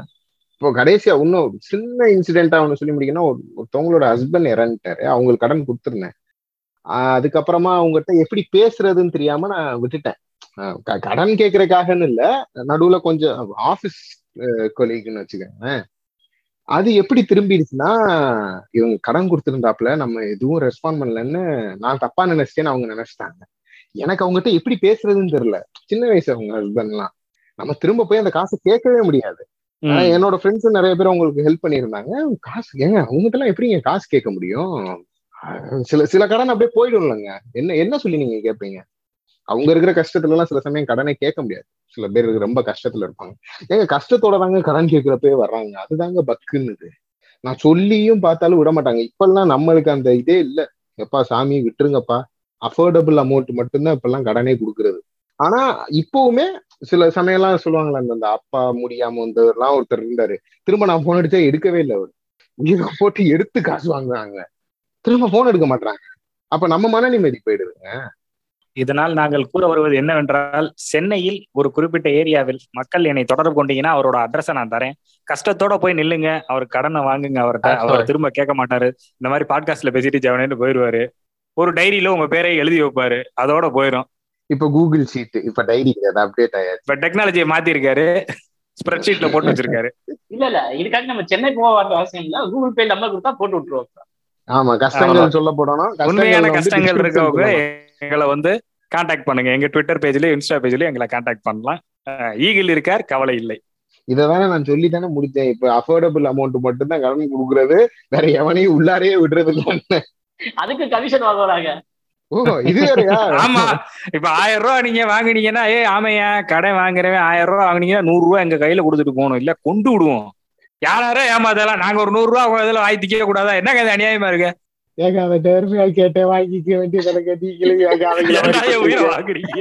என் மனன்மதியை போக்குறேங்கன்னே வருகிறடா நேர்மையா கேட்டீங்கன்னா வாங்குங்க. எல்லாம் ஒண்ணா உட்காந்து சாப்பிட்டு போயிடலாம்லக்க இப்ப அதான் சொல்லிட்டேன் இல்லைங்க மொதல் இருந்த அளவுக்கு அந்த ரெண்டாயிரத்தி பதினெட்டு வரைக்கும் ரொம்ப அனுபவிச்சிட்டேங்க.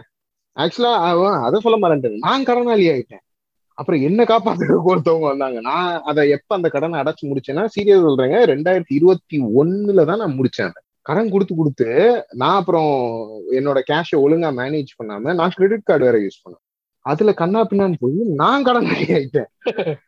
அதுக்கப்புறமா எனக்கு ஹெல்ப் பண்றதுக்கு ஆள் இருக்கும். ஓகே, நான் ஏதோ அதனால மொத்தமா அது எல்லாத்தையும் வாங்கி எல்லாத்தையும் செட்டில் பண்ணி எல்லா கடனையும் அடைச்சிட்டு அவங்களுக்கு வட்டி இல்லா கடனா நான் திரும்ப கொஞ்சம் கொஞ்சமா கொடுத்து நான் எஸ்கேப் பண்ணேன் இங்கே எல்லாமே வட்டி இல்ல கடன் தான். நண்பர்களுக்கோ தெரிஞ்சவங்களுக்கோ கொடுக்கும்போது நம்ம என்ன கந்து வட்டிக்கா கொடுக்க முடியும்? இல்லைங்க. அதுதான் நான் சொல்றேன்ல என்கிட்ட ஒருத்தர்லாம் ஒரு பெரிய பல்க் அமௌண்ட் வாங்கினாரு. அவரோட அப்பாவுக்கு உடம்பு சரியில்லைன்னு. அதே இது இன்னொரு ஒரு ஃப்ரெண்ட் அதே ஆபீஸ்ல கூட வேலை பார்க்குற இன்னொரு ஒரு கொலீக் அவன்கிட்ட போய் கேட்டப்ப அவங்க அப்பாட்ட நான் கொடுத்த அமௌண்ட்டுக்கு நிகரான ஒரு அமௌண்ட்டை அவர் வட்டிக்கு தான் கொடுத்தாரு. இல்ல இருக்கு. பொதுவா நண்பர்கள் கொடுக்கறது இவ்வளவுதான். இல்லைங்க நண்பர்கள் வேற. கொலீக்ஸ்க்கு தான் நீங்க கொடுக்க கூடாது அதுதான் இங்க பிரச்சனையே. நண்பர்களுக்கு கொடுத்தோம்னா இந்த மாதிரி பிரிஞ்சுக்கலாங்க. அதிகபட்சமா நண்பர்கள் முக்காவாசி நண்பர்கள் ஏமாத்துறது இல்லைன்னு நானும் நம்புறேன். இல்ல இல்ல உண்மைதான் உண்மைதான்.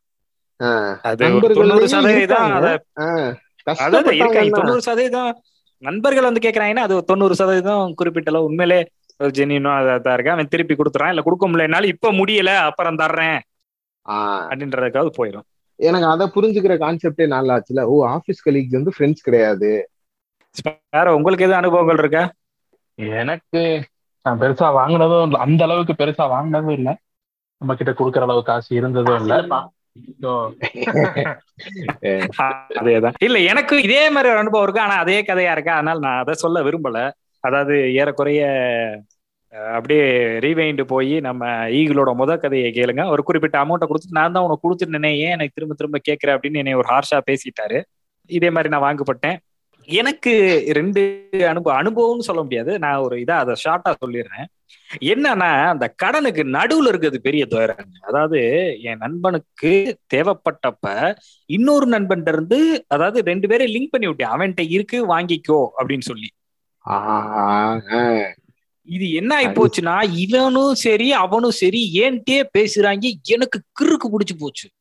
இது நீங்க பண்ணது மிகப்பெரிய தவறு. ஆஹ் அவன் எப்ப தருவான் அப்படின்னு இவன்ட்ட கேட்டாடி நிலைமை உனக்கே தெரியாதா? அப்படின்றான் இவன். டே அவன் நிலைமை எப்படி இருக்கு? சரி அப்ப எப்ப என்னாவது கேட்டு சொல்லு. டே எப்ப என்னால சொல்ல முடியாது. இப்படியே ஒரு பத்து நாள் ஃபோன் பண்ணி எனக்கு பைத்தியம் முடிச்சிருச்சு இத்தனைக்கும் அது சுமூகமா தீர்த்துட்டாங்க. கொடுத்துட்டான். ஃப்ரெண்ட்ஸ் தான். கடன்ல அந்த பிரச்சனைகள்லாம் ஒண்ணுமே இல்ல. ஆனா அந்த பத்து நாள்னு சொல்ல முடியாது. ஒரு ஒரு மாசம் ரெண்டு மாசமா அவனும் பாவம் காசுக்கு அரேஞ்ச் பண்ணி கொடுத்துட்டான். ஆனா அந்த கொடுக்காத அந்த ரெண்டு மாசம் என்னைய கிறுக்கனாக்கி விட்டாங்க. அது எனக்கு பெரிய ப்ரெஷர் ஆகி போச்சு. இத்தனைக்கும் அவங்க ரெண்டு பேத்தையுமே ஒருத்தனுக்கு ஒருத்தன் நல்லா தெரியும். நீயே டைரக்டா ஃபோன் பண்ண வேண்டியதானே இல்ல இல்ல நீயே கேளு. தெரியாம நான் சொல்லிட்டேன்டா அப்படின்னு. அதுல இருந்து என் வாழ்க்கையில ஒரு முடிவு ஒண்ணு. உன் கையில இருந்தா கூடு. திருப்பி வரல. என்னால அது என்னன்றத பாத்துக்குவோம் அடுத்த வேண்டாம் வாங்கி ஜென்மத்துக்கு எங்கேயும் கொடுத்து கூடாது. உண்மைங்க உண்மைங்க. இல்ல இது கிட்டத்தட்ட பினாமி கையெழுத்து போடுற மாதிரி தானே? ஆஹ் ஏறக்குறைய. இன்னொரு இது என்னன்னா இந்த எனக்கு இதுலயும் நிறைய அனுபவம் உங்களுக்குமே இருந்திருக்கும் நினைக்கிறேன். இந்த கடனை வாங்கி விட்டு சில்லற சில்லறையா கொடுத்து அப்படி ஒரு அமௌண்ட் நம்ம கிட்ட இருந்ததுக்கான சுவடே இல்லாம ஆக்கி விடுவாங்க நூறு சதவீதம் உண்மைங்க. ஐயோ அது அதை பண்ணிடவே கூடாதுங்க. ஆக்சுவலா இந்த நான் சொன்னேன்ல இந்த ஒருத்தர் ஆபீஸ் கொலிக் அதை தான் பண்ணாரு. உண்மை. ஒரு குறிப்பிட்ட ஒரு பத்தாயிரத்தை கொடுப்போம். நூறு நூறு இருநூறு ஐநூறு ஆயிரம் நூறு இருநூறு இப்படியே போயிட்டே இருக்கும். அது வர்றதெல்லாம் பெட்ரோலுக்கு அதுக்கு செலவாய் இந்த பத்து ரூபா தான் முடிஞ்சு போச்சுலன்னு வாங்க உண்மையிலேயே கொடுத்துருப்பாங்க. பத்து ரூபாயும் கொடுத்துருப்பாரு. ஆனா என்ன. கன்றாவினா நம்ம அந்த பத்து ரூபாயும் செலவு பண்ணது எப்படின்னு கூட தெரியாது. வெறும் பத்து ரூபாய் இருந்தா நம்ம ஏதாவது பொருளோ இல்ல அதுக்கு ஏதோ ஒரு பிளானிங்கோ வச்சிருப்போம். சேவிங்ஸா கூட நிக்குங்க. சும்மா கிடந்துச்சுன்னா கிடக்கும். நீங்க பத்து ரூபா சொல்றீங்க. நான் கொடுத்த அமௌண்ட் பெருசு.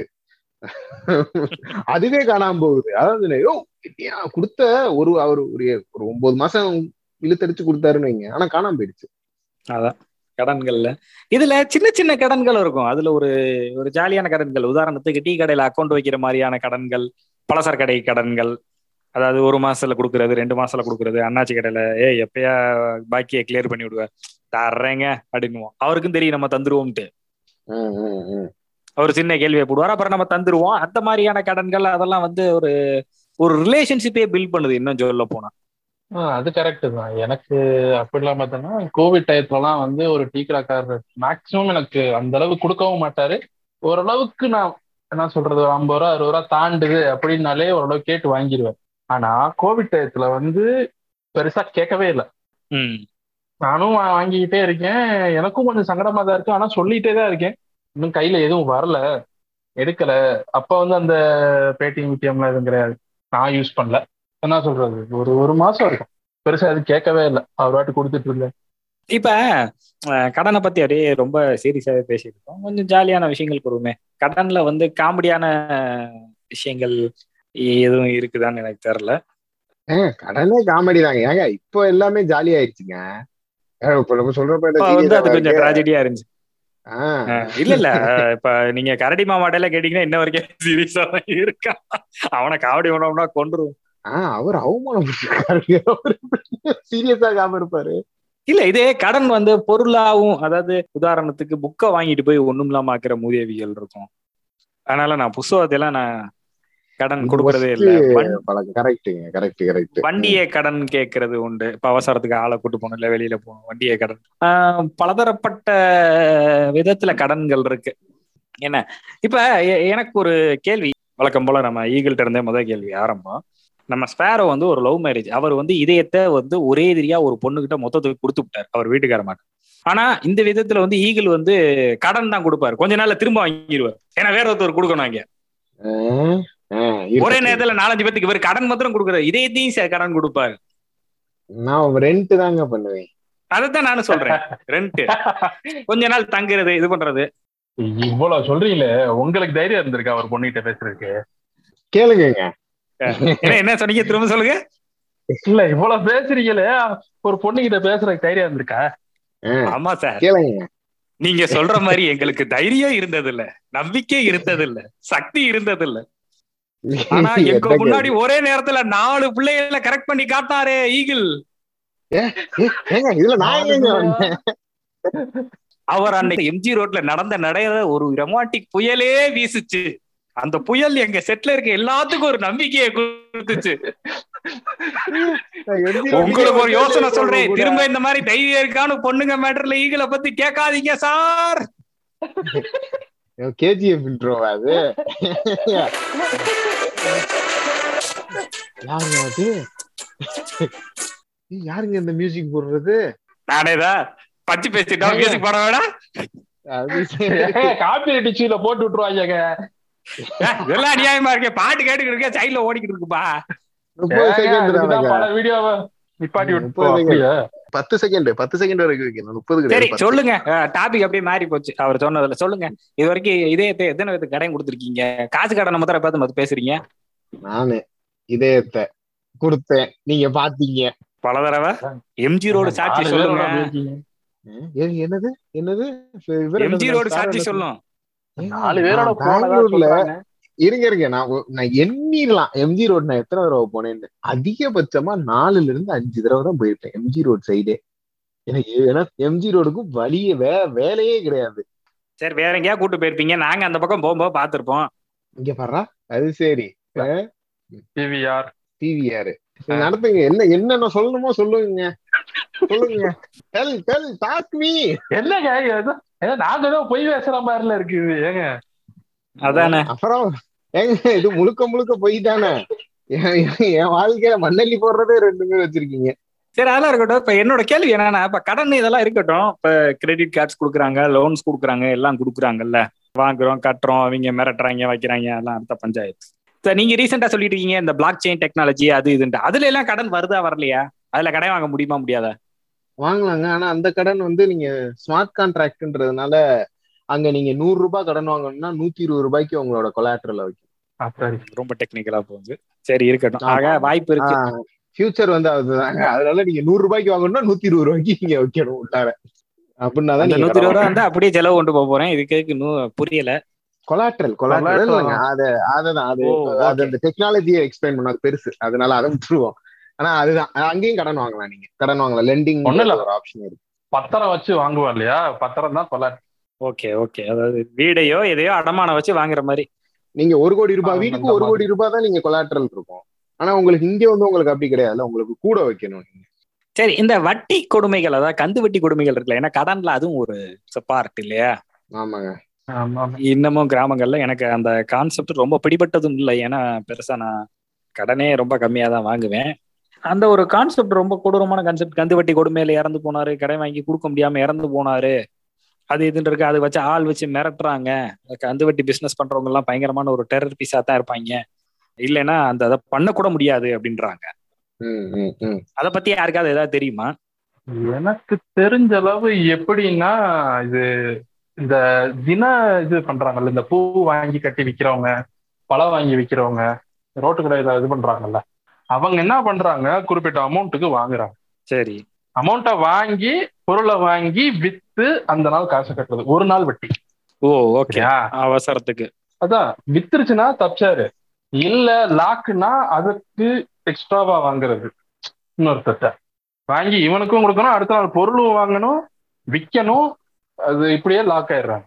பேர்டன் ஆயிருது ஆமா ரெண்டு தடவை மிஸ் ஆச்சுன்னா முடிஞ்சுல ஏன்னா ரெண்டு ஒரு நாள் வட்டியே வந்து நூறு ரூபாய்க்கு பத்து ரூபா போடுறானோ இருபது ரூபா போடுறானோ.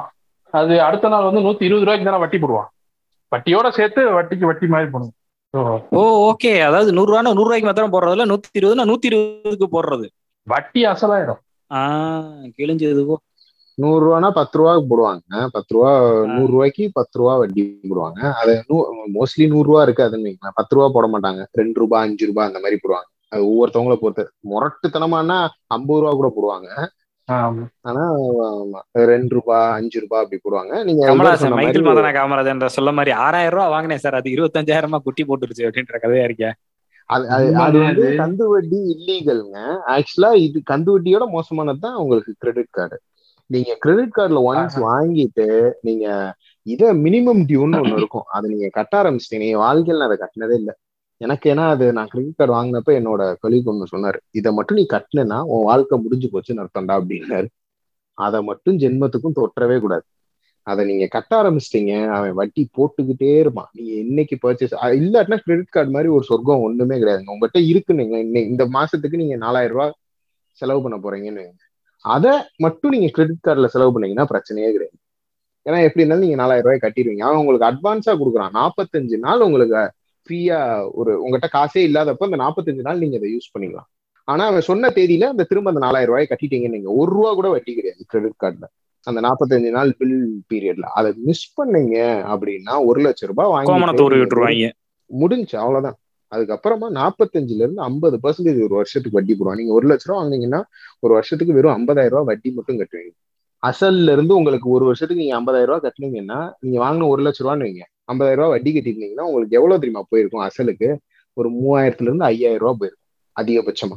ஐம்பதாயிரம் ரூபாய் நீங்க வட்டி கட்டிருப்பீங்க அப்ப நீங்க எத்தனை வருஷம் கட்டிக்கிட்டு அதாவது அது ஒரு மாடர்ன் ஃபார்ம் ஆஃப் கந்து வெட்டி ஆர்கனைஸ்டா ஆமா ஆமா ஆர்கனைஸ் செக்டர்ல பண்றது பேங்க் பண்ற கந்து வட்டி அது. ஆனா அந்த லிமிட் கூட வாங்கிட்டீங்கன்னா உனக்கு ரொம்ப ரொம்ப சேஃப் அது மாதிரி ஒரு நல்ல விஷயம் எதுவுமே இல்லை. அந்த அந்த கிரெடிட் கார்டை சரியா பயன்படுத்த தெரிஞ்சிச்சுன்னா அதுல நிறைய ஆஃபர்ஸ் இருக்கு. அது இந்தியால ஆக்சுவலா ரொம்ப கம்மிங்க. இந்தியால ஒன்றும் அவ்வளோ நம்ம வெஸ்டர்ன் கண்ட்ரீஸ்ல இருக்கிற அளவுக்கான ஆஃபர்ஸ் இங்கேயே இருக்கு. நல்ல ஆஃபர்ஸ் எல்லாம் இருக்கு. வெஸ்டர்ன் கண்ட்ரி அளவுக்கு ஆஃபர் கிடையாது. ஆனா அதை மிஸ் பண்ணீங்க சொல்லி முடிஞ்சு ஆனா இவன் என்ன பண்ணுவானா நீங்க முப்பதாயிரம் ரூபாய் சேலரி வாங்குற ஆளுன்னு வைங்க. உங்களுக்கு ஐம்பதாயிரம் ரூபாய் லிமிட் கொடுப்பான். ஃபர்ஸ்ட் அவன் இருபத்தஞ்சாயிரம் ரூபாய் தான் கொடுப்பான். அதுக்கப்புறமா அப்படியே சார் நீங்க நல்லா பண்றீங்க சார் உங்களுக்கு ஐம்பதாயிரம் லிமிட் சார் அப்படின்னா இப்ப அவனோட சேலரியே முப்பதாயிரம் தான். ஐம்பதாயிரம் ரூபாய் சும்மாவும் இருக்க மாட்டோம் தேய்ச்சி விட்டுருவோம் ஆமா இருக்குல்ல. சரி என்னப்பா வாங்க வாங்க பரவாயில்ல பரவாயில்ல நான் பண்றேன் அப்படின்னு அந்த ஒரு இதுல செஞ்சு விடுவான் அதுக்கப்புறமா தான் தெரியும் ஐயா காசு இல்லையே. ஏன்னா அவங்களோட பில்லிங் சைக்கிள் வந்து ரொம்ப கன்ஃபியூசிங்கா இருக்குங்க. இப்ப எக்ஸாம்பிளுக்கு என்னோட ஒரு கார்டு வந்து எந்த தேதியில இருக்கும்னா இந்த மாசம் பதினெட்டாம் தேதி எனக்கு ஆரம்பிக்கும். அதாவது மே பதினெட்டுல இருந்து நான் ஜூன் பதினெட்டு வரைக்கும் நான் செலவு பண்ணலாங்க. அந்த செலவு பண்ண தொகையை நான் ஜூலை எட்டாம் தேதி கட்டணும். சோ நான் ஜூலை எட்டாம் தேதி நான் கட்டுறப்ப நான் யோசிச்சேன் வைங்க, இதை நான் எங்க செலவு பண்ணேன்? என்னன்னு அவன் ஸ்டேட்மெண்ட் எல்லாம் சூப்பரா போட்டு கொடுத்துருவான். ஆனா அதை பாக்குறப்ப நம்ம செலவு பண்ணதே மறந்துருப்போம். ஓ அந்த ஹோட்டல்ல நான் பே பண்ணனா? அப்படின்ற மாதிரி இருக்கும். நாற்பத்தஞ்சு நாள் பீரியட்ல நம்மளுக்கு ஒன்னாம் தேதியில இருந்து முப்பதாம் தேதினா நம்மளுக்கு ஒரு இது இருக்கும் இல்லைங்க. ஓகே ஒரு மாசத்துக்கான செலவுன்னு. இது நடுவுல வரும். கன்ஃபியூஸ் பண்ணி விட்டுருவேன். யாரா நீங்க? ஏன்டா இப்படி கன்ஃபியூஸ் பண்றீங்க? அப்படின்ற மாதிரி இருக்கும். அதான் புலிவால பிடிச்ச கதை தான் ஆமாங்க. அதை சரியா பயன்படுத்துறவங்க நிறைய பேர் இருக்காங்க. அதான் சொல்றேன். பிடிச்சிக்கிட்டே போகணும். அதை விடவும் கூடாது இழுக்கவும் நிறைய கூடாது. பேர் க்ளோஸ் பண்ணிடுவாங்க. சில பேர் அதிகமா போனோடனே அவங்களால கட்ட முடியலன்னு சொன்னோடனே செட்டில்மெண்ட் போவாங்க. ஃப்ரெண்டு ஒருத்தர் வந்து வாங்கினது என்னாச்சுன்னா ஐம்பதாயிரம் ரூபாய் அவர் செலவு பண்ணிட்டாரு. ஆனா இல்ல நான் செலவு பண்ணது முப்பது தானே நான் முப்பது மட்டும்தான் கட்டுவேன்னு உட்காந்து பேசி ஆக்சிஸ் பேங்க்ல அவங்க முப்பதாயிரம் ரூபாய் மட்டும் கட்டிட்டு செட்டில்மெண்ட்டை க்ளோஸ் பண்ணாங்க. அவங்களுக்கு சிபில் ஸ்கோரு அதுக்கப்புறமா அவங்க ஏத்திட்டாங்க. கடன் வாங்கி திரும்ப இது கோல்டு லோன் வச்சு வச்சு ஏத்திட்டாங்க. ஆனா இப்ப அடுத்து ஒரு கடன் வாங்க போனப்ப உங்களுக்கு எங்க லாக் பண்ணாங்கன்னா சார் உங்க சிபில் ஸ்கோர் கரெக்டா தான் இருக்கு. செவன் ஹண்ட்ரட் பிளஸ் தான் இருக்கு. ஆனா நீங்க ஒரு லோன் மட்டும் நீங்க செட்டில் பண்ணிருக்கீங்க. என்ஓசி வாங்கிட்டு வாங்கன்ட்டாங்க. ஆக்சிஸ் பேங்க்ல இருந்து. இப்ப லோன் அவசரமா எடுக்கணும். ஆனா இப்ப ஆக்சிஸ் பேங்க் வந்து சார் கொடுப்போம் சார் என்ஓசி தானே? ஏன்னா நம்ம தான் முழு அமௌண்ட் கட்டல ஓ அவன் அவன் வேலையை காட்டுறேன். கொடுப்ப? ஆமாமா அது ஆர்கனைஸ்டா இருக்குங்க. ஆமா அவன் எதுக்கு கொடுக்கணும்? சார் தர தரணும் அவன். ஆனா அது அவன் இப்ப அவன் வேலையே கிடையாதுல்ல இது இப்ப. ஆக்சஸ்க்கு என்ன நீங்க வேற ஏதோ ஒரு பேங்க்ல லோன் வாங்க போறீங்க. நாங்க எதுக்கு உங்களுக்கு தரணும் தருவோம் அப்படின்னு அசால்ட்டா தான் டீல் பண்ணுவாங்க. செட்டில்மெண்ட் பண்ணி நீங்க கிரெடிட் கார்டோ பர்சனல் லோனோ முடிச்சீங்கன்னா. சரி இந்த கடன்கள்லாம் விடுங்க. இந்த செஞ்சோற்று கடன் அந்த மாதிரி ஏதாவது ஒரு சம்பந்தம் இல்லாம பெத்த கடன் வளர்த்த கடன் இந்த மாதிரி ஏதாவது காசு பொருள் இல்லாத ஒரு கடன்ல மாட்டின அனுபவங்கள் ஏதாவது உண்டா? இப்படி இல்லையே. இல்ல பொதுவா இப்ப பெத்த கடன் வளர்த்த கடன்லாம் எனக்கு தெரிஞ்சு இந்தியா மற்றும் இது மாதிரியான ஒரு கண்ட்ரீஸ்ல மட்டும்தான் இருக்கு இல்லையா? அதாவது இப்ப அப்பா அம்மா பெத்துட்டாங்கன்னாலே நம்மளோட செலவுகள் எல்லாத்தையுமே ஈவன் படிச்சு முடிச்சாலும் வேலை இல்லைன்னா கொஞ்ச நாளைக்கு அவங்க தான் ஃபுல் அண்ட் ஃபுல் பார்த்தாகணும் இது பண்ணணும். அது அப்படியே ரெசிப்ரோகேட் ஆகணும்னு எதிர்பார்க்கவும் செய்வாங்க. நான் நாளை பின்ன இதா இருக்கும்போது வளர்த்த கடனுக்கு நீ எல்லாத்தையும் எனக்கு செய்யணும். ஆமா. கிவ் அண்ட் டேக் பாலிசி அது இப்ப கொஞ்சம் கொஞ்சமா எவ்வளவோ மாறிக்கிட்டு இருக்கு அதான் உண்மை. பட் அந்த மாதிரி ஏதாவது ஒரு இதான கடன் ஐயையோ ஆஹ் அவருக்கு நான் கடன் பண்ணிட்டேன்ப்பா கடன் பட்டேன்ப்பா அதனால நான் இதை செய்யறேன் அவர் எனக்கு அந்த இதை செஞ்சாரு வேற வழி இல்லை அதான் எனக்கு பிடிக்கல. இருந்தாலும் அவருக்காக நான் இதை செய்யறேன் அந்த மாதிரி ஏதாவது மாட்டிக்கிட்டே அந்த மாதிரி கடன்கள்ல ஏதாவது சிக்கினது உண்டா?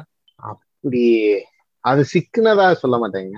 என்ன அதுக்கான இதை செய்வேன் அவ்வளவுதான். நன்றி கடன்கள் எல்லாம் உண்டு. அதான் நன்றி கடன். அந்த கடன் எல்லாம் இல்ல. பெத்த கடனையுமே நான் நன்றி கடனா தான் பாக்குறேன். அவங்களுக்கு எல்லாம் நன்றி தான் செலுத்துறதா இருக்கு. பெத்த கடன் எல்லாம் எதுவுமே கிடையாது.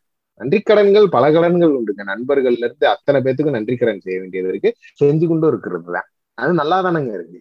இல்ல இல்ல அது ஓகே. அதாவது நம்மளா நன்றி கடன் வந்து நம்மளா செஞ்சிருவோம். இப்போ உதாரணத்துக்கு ஏதோ ஒரு விதத்துல நான் உங்களுக்கு நன்றி கடன் பட்டிருக்கேன். எனக்கு பிடிக்காம அதை நான் செய்ய மாட்டேன். அவருக்கு இது பண்றதுக்கு நமக்கு ஒரு சான்ஸ் கிடைச்சிருக்கு. அதை நம்ம செஞ்சிருவோம் அப்படின்னு இதா செய்யறது வேற. இதே இது ஒரு மாதிரி எப்படி சொல்றது வேற வழி இல்லாம செய்யறது இருக்குல்ல. அதாவது ஒருவேளை நன்றி கடன் பட்டுட்டாலுமே பிடிக்காத செய்யற மாதிரி சொல்றீங்களா? ஆஹ் அதான் வேற வழி இல்ல தலையெழுத்து அவ்வளவுதான். செஞ்சு தாண்டா தீரணும் அவன் இதை செஞ்சு வேற தொலைஞ்சிருக்கான்டா. தொலைஞ்சிருக்கான்டான் இல்ல அவர் நமக்காக செஞ்சிருக்காரு வேற வழி இல்ல. செஞ்சிருவோம். அந்த அளவுக்கான தர்ம சங்கடத்துக்குள்ளார நான் இது வரைக்கும் சிக்கல. அதுக்கு வேணா நான் கடவுளுக்கு நன்றி கடப்பட்டிருக்கேன் பெத்த கடன் பிறந்த கடன் அந்த இதெல்லாம் ஏன்னா எனக்கு ஒரு நாள் ஞாபகம் இருக்கு. இது என்னோட சொந்த அனுபவம். நானும் சின்ன பிள்ளையா இருக்கும்போது என் தங்கச்சி சின்ன பிள்ளையா இருக்கும்போது அப்ப வந்து ஒரு தடவை திடீர்னு வந்து அவ என்கிட்ட என்னை விட ரொம்ப வயசு கம்மி அவளுக்கு. அவ வந்து என்கிட்ட அண்ணே அந்த கடையில அந்த மிட்டாய் விற்கிறான் மூன்று ரூபா. எனக்கு வாங்கி கொடு அப்படின்னு வந்து நின்னா கையை பிடிச்சிக்கிட்டு நான் என்ன பண்ணேன்? பட்டுன்னு ஒன்றும் பிரச்சனை இல்லை. அப்பா எனக்கு ஒரு பத்து ரூபா கடன் தரணும். போய் அவர்கிட்ட வாங்கிக்க. எனக்கும் சேர்த்து ஒரு வாங்கிட்டு வா. நம்ம சாப்பிடுவோம் அப்படின்ட்டு. நான் வந்து எங்க அப்பாட்ட பேசுற கொஞ்சம் பயப்படுவேன். அவ பொண்ணுங்கனாலே பொதுவா அப்பாக்கள்கிட்ட க்ளோஸா இருப்பாங்க இல்லையா. அவ நேரா போய் எப்பா ஏதோ எங்க ரெண்டு பேத்துக்கு ஏதோ கடன் தரணும்ல காசை கொடுங்க. நாங்க இந்த மிட்டாய் வைந்தீங்க நானும் அண்ணனும் அப்படின்ட்டா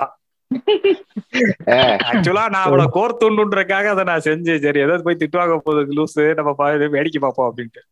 அவர் என்ன பண்ணாரு? பாவத்தை ஏதோ ஒரு ஆபீஸ் டென்ஷன்ல வந்த படச்சே புலம்ப ஆரம்பிச்சிட்டாரு. கடன் தான் சனிங்களா உங்களை பெத்து போட்டதே கடன் தான் சனிங்களா உங்களுக்கு கடன் போட்டு தான் நான் வந்திருக்கேன். கடன்காரன் தான்ப்பா. உங்க ரெண்டு பேத்துக்கு நான் கடன்காரன் தான்ப்பா. இது நல்லா இருக்கீங்க நல்ல நகைச்சுவையா இருக்கீங்க இந்த மாதிரி சொல்றேன். இது கேட்டோட நான் எனக்கு அப்பவே தோணுச்சு என்ன உண்மையிலே இவர் கடன் கடன்றாரு. ஓகே அப்ப காசை தவிர கடன்கள் இருக்கு. ஏன்னா அது நானும் சின்ன பையன் தான் அப்ப. வந்துட்டு ஓகே இந்த மாதிரி கடன்கள் கூட இருக்கு போல இருக்கு. உன் கூட எல்லாம் இருந்தொலையே வேற வழி இல்ல செஞ்சு தானே தீரணும் சனினே அந்த மாதிரி ஏதாவது மாட்டினது உண்டான்னு கேட்டிருக்கேன் வேற ஒண்ணும் இல்ல. இல்லைங்க. அந்த மாதிரி எனக்கு எதுவும் இல்லைங்க. ஏற்கனவே நம்ம கடனை பத்தி முன்னாடியே சொன்ன மாதிரி கடன் வந்து எது நல்லதும் இருக்கு கெட்டதும் இருக்கு. எந்த ஒரு விஷயத்திலயும் இருக்கு. காயின்ஸோட போத் சைட் மாதிரி தான் கேனக்கோங்காத்தனமா தேவையில்லாததுக்கெல்லாம் கடை வாங்கி சம்பந்தம்லாம் மாட்டிக்கிட்டு செருப்படி வாங்குறதுக்கு பதிலா ஒரு அவசரம் இந்த விஷயம் வந்து ஒரு அத்தியாவசியம் அதுக்காக ஒரு கடன் வாங்கி அது என்னால கொடுக்க முடியும் நான் அஃபோர்டபுள் அப்படின்றப்ப அதை செய்யறதுல தவறு இல்லை. சுத்தமா தவறு இல்லைன்றது எங்களோட கருத்து. உதாரணத்துக்கு இந்த வீடு விஷயம் சொன்னாங்க எனக்கு ஒரு வீடு வேணும். நான் எத்தனை நாள் தான் வாடகை வீட்டில் இருக்குது ஒரு குறிப்பிட்ட இடத்துல வீடு கட்டுறேன் அதுக்கு ஒரு லோன் வாங்குறேன் அப்படின்னா அது இன்னும் தவறு இல்லை. எனக்கு அதை அவசியமா இருக்கும் பட்சத்தில் அவசியமான அளவுக்கான அதாவது என்னால முடிஞ்ச அளவுக்கான இதுல இருக்கும் பட்சத்தில். கரெக்டுங்க வீடு வாங்குறேன் கட்டுறேன்னு சொல்லி வாங்கி அதை ஜப்தி பண்ற அளவுக்கு போனா அது தலையெழுத்து. உண்மைங்க. உதாரணத்துக்கு ஸ்மார்ட் வாட்ச் தேவையே படாது. ஆனா வேற வழி இல்லை. அதை வாங்கியே தீரணும் அப்படின்னு ஒரு இஎம்ஐ போட்டு அதுக்கு உட்காந்து மல்லு கட்டி புலம்புற ஒரு சிலரை நான் பாக்குறேன். அந்த ஆசைகள் எல்லாத்துக்கும் வரும். உதாரணத்துக்கு இப்ப எனக்கு அந்த ஆசை ஊடால வந்துச்சு. சார் நம்ம ஒரு ஸ்மார்ட் வாட்ச் வாங்கினா என்ன அப்படின்னு. வேமா டப்படப்பன்னு எதை பத்தி யோசிக்காம வேமா ஆன்லைன்ல போய் விண்டோ ஷாப்பிங் தான் என்னென்ன ஸ்மார்ட் வாட்ச் இருக்கு என்ன ரகத்துல இருக்கு என்ன ரேஞ்சில் இருக்கு அப்படின்னு பாத்துக்கிட்டே இருந்துட்டு கொஞ்சம் நேரம் கழிச்சு திடீர்னு எனக்கு ரெண்டையும் ஞாபகத்துக்கு வந்துச்சு. ஒண்ணு நீ மூதேவி உள்ள கடனே இன்னும் திருப்பி தரல. இப்ப இத வாங்குறதுக்கும் உன்ட்ட காசு இல்ல. என்ன செய்ய போற? முதல்ல அதை முடி பொத்திக்கிட்டு அப்படின்னு தோணுச்சு. ரெண்டாவது இப்ப வேலை பார்க்குற இடத்துல சாதா வாட்சா கட்டினாலே அது ஃபுல்லா வந்து பயங்கரமா அதாவது நான் இப்ப வந்து பிசிக்கல் ஒர்க் நிறைய போடுற மாதிரியான ஒரு வேலையில இருக்கனால அதையே கழட்டி வச்சுட்டு தான் வேலை பார்க்குறாப்புல இருக்கு. காலையில போனா சாயங்காலம் ஆயிருது வர்றதுக்கு. இந்த விளக்கெண்ணைக்கு உனக்கு ஸ்மார்ட் வாட்ச் என்ன விளக்கம் அதுக்கு தேவை? அப்படின்னு எனக்கு நிறைய ஒரு பிரேக் போட்டுக்கிறேன். இந்த மாதிரி நிறைய மிடில் கிளாஸ் பீப்புள் நமக்கு பிரேக் போட்டுக்கிறோம். அந்த பிரேக்க போடாதவங்க அவங்கதான் உள்ளதாகுது. தைரியம் இருக்கிறவங்க வாங்குறாங்க. அட வாங்க முடியாதெல்லாம் அப்புறம் பாத்துக்கோ எந்த படத்துல ஒரு டயலாக் வரும்ல? ஆர்யா சொல்லுவாப்புல கடை வாங்குறதுக்கு எவ்வளவு தூரம் வர வேண்டியிருக்கு பத்தியா? விட்றா கடனை திரும்ப வாங்குறதுக்கு அவன் வருவான்ல? அப்படின்ற மாதிரி. உண்மைதான். கடனை பத்தி ஒரு டயலாக் இருக்கு. இது எந்த அளவு உண்மைன்றது தெரியல. கடனை வாங்குறது ஏன் சின்னதா வாங்குறீங்க? பெருசா வாங்க அவன் நடப்பான்ல? இது அறப்படி பார்த்தோம்னா அது தவறு. ஒருத்தரை வந்து நமக்கு கொடுத்தவரு அதான் இல்ல. நம்ம கொடுத்தவருக்கு வந்து நம்மளை அலைய விடக்கூடாது. நம்ம கொடுத்தவருக்கு கூடிய மட்டுக்கு நம்ம நேர்மையா இருக்கணும்னு நினைக்கிறதுல எந்த விதமான தவறும் இல்லை. அப்படித்தான் இருக்கணும் கண்டிப்பான முறையில. எல்லார் வீட்லயுமே சொல்லியிருப்பாங்க முடிஞ்ச அளவுக்கு கடன் யாருக்கும் கொடுக்காத வாங்காத. அது நம்மளுக்கு மொதல் இருந்த ஜென்ரேஷன் நம்மளுக்கு சொல்லிக்கிட்டே இருந்தாங்க. வாங்காத குடுக்கல் வாங்கல் வச்சுக்காத. அதுவும் முக்கியமா நண்பர்களா இருக்கிறவங்ககிட்ட தயவு செய்து குடுக்கல் வாங்கல் வச்சுக்காத. பண விஷயத்துல பஞ்சாயத்துகள் வரும் அப்படின்னு. அது அதான் அந்த லிமிட் தெரிஞ்சு நம்ம செஞ்சிட்டோம்னா நல்லதுன்னு நினைக்கிறேன். இப்ப கடனே வாங்காம யாரால இப்ப பழைய காலத்துல சொல்லுவாங்க கடை வாங்கியாவது வீடு கட்டணும். இல்ல இல்ல அது தப்பு. நம்மளா சேர்த்து வச்சு தான் வீடு கட்டணும் இந்த பாருங்க இப்ப உதாரணத்துக்கு இப்ப என்னோட சம்பளம் வந்து ஒரு ஐம்பதாயிரம்னு வச்சுக்கோங்களேன். நான் சேர்த்து வைக்கிறேன் அப்படின்னா நான் சாயருக்கு நாலு நாள் முன்னாடி நான் வீட்டை கட்டிட்டு அதுல நான் அனுபவிக்காம அப்பாடா நான் நல்லபடியா வீடு கட்டிட்டேன்ற சந்தோஷத்துல சேர்த்து போய் சுடுகாட்டுல படுக்கிறதுக்கு என்னால இவ்வளவு முடியும்னா அந்த லோனை போட்டு அந்த வீட்டை நான் ஆண்டு அனுபவிச்சுட்டு லோனையும் முடிச்சிட்டு நான் பாட்டு செத்து போய் என் பிள்ளைக்கோ இதோ கொடுத்துட்டு போறதுல ஒண்ணும் தவறு இல்ல இல்லையா? இல்லைங்க அதை தாண்டி இன்னொன்னு இன்னொன்னு ஒண்ணு இருக்குங்க. என்ன சொல்றதுன்னா இப்போ கடன் வாங்குறப்பவே நம்மளால கொடுக்க முடியறது அதாவது இப்போ நம்மகிட்ட காசா இருக்காது. ஆனா பொருளா இருக்கும். இப்ப எக்ஸாம்பிளுக்கு என்னோட இன்னொரு ஒரு நண்பர் இப்போ ஒரு வீடு கட்டியிருக்காரு. ரொம்ப கஷ்டத்துலதான் ஒரு வீடு கட்டினாப்ல அதான் நான் கேட்டேன் டேய் நீ வேலையிலையும் இல்ல. அவன் வேலையிலையும் விட்டுட்டான். ஃப்ரீலான்ஸ் மட்டும் தான் பண்ணிட்டு இருக்கான். ஏன்னா அவனுக்கு அது பிடிக்கல. எனக்கு வேலைக்கு போற பிடிக்கல. அப்படின்னு ஒரு வாழ்க்கையை வாழ்ந்துட்டு இருக்கான் ஆனா நீ. ஞானியாவும் இருக்க மாட்டே. இப்படியும் இருக்கியேடா. சம்சாரத்திலயும் வாழ்ந்துகிட்டு இருக்க. இதுவும் பண்றியே அப்படின்றப்போ அவன் சொல்றது என்கிட்ட அதுக்கான நிகரான தங்கத்தை வச்சிருக்கான். அவன்கிட்ட காசு இல்ல ஓ சரி. ஆஹ் இப்ப இப்ப ஏதாவது ஒரு பிரச்சனைன்னு வந்துச்சுன்னு அவன் என்ன சொன்னானா போங்கப்பா ஏய் இது இருக்கிறத ஃபுல்லாத்தையும் வித்துட்டு இந்த வச்சுக்கோ. நான் போறேன் என்னை விட்டுருங்க அப்படின்ட்டு சொல்லிட்டு போயிருக்கான். அவன் அப்படி நல்ல. ஐடியா இது. ஒரு இருக்கு. இருக்கும் இல்லையா? தங்கத்தோட ஆமா. மதிப்பு ஏறிக்கிட்டே இருக்கும். அவளுக்கு லாபம் தான்.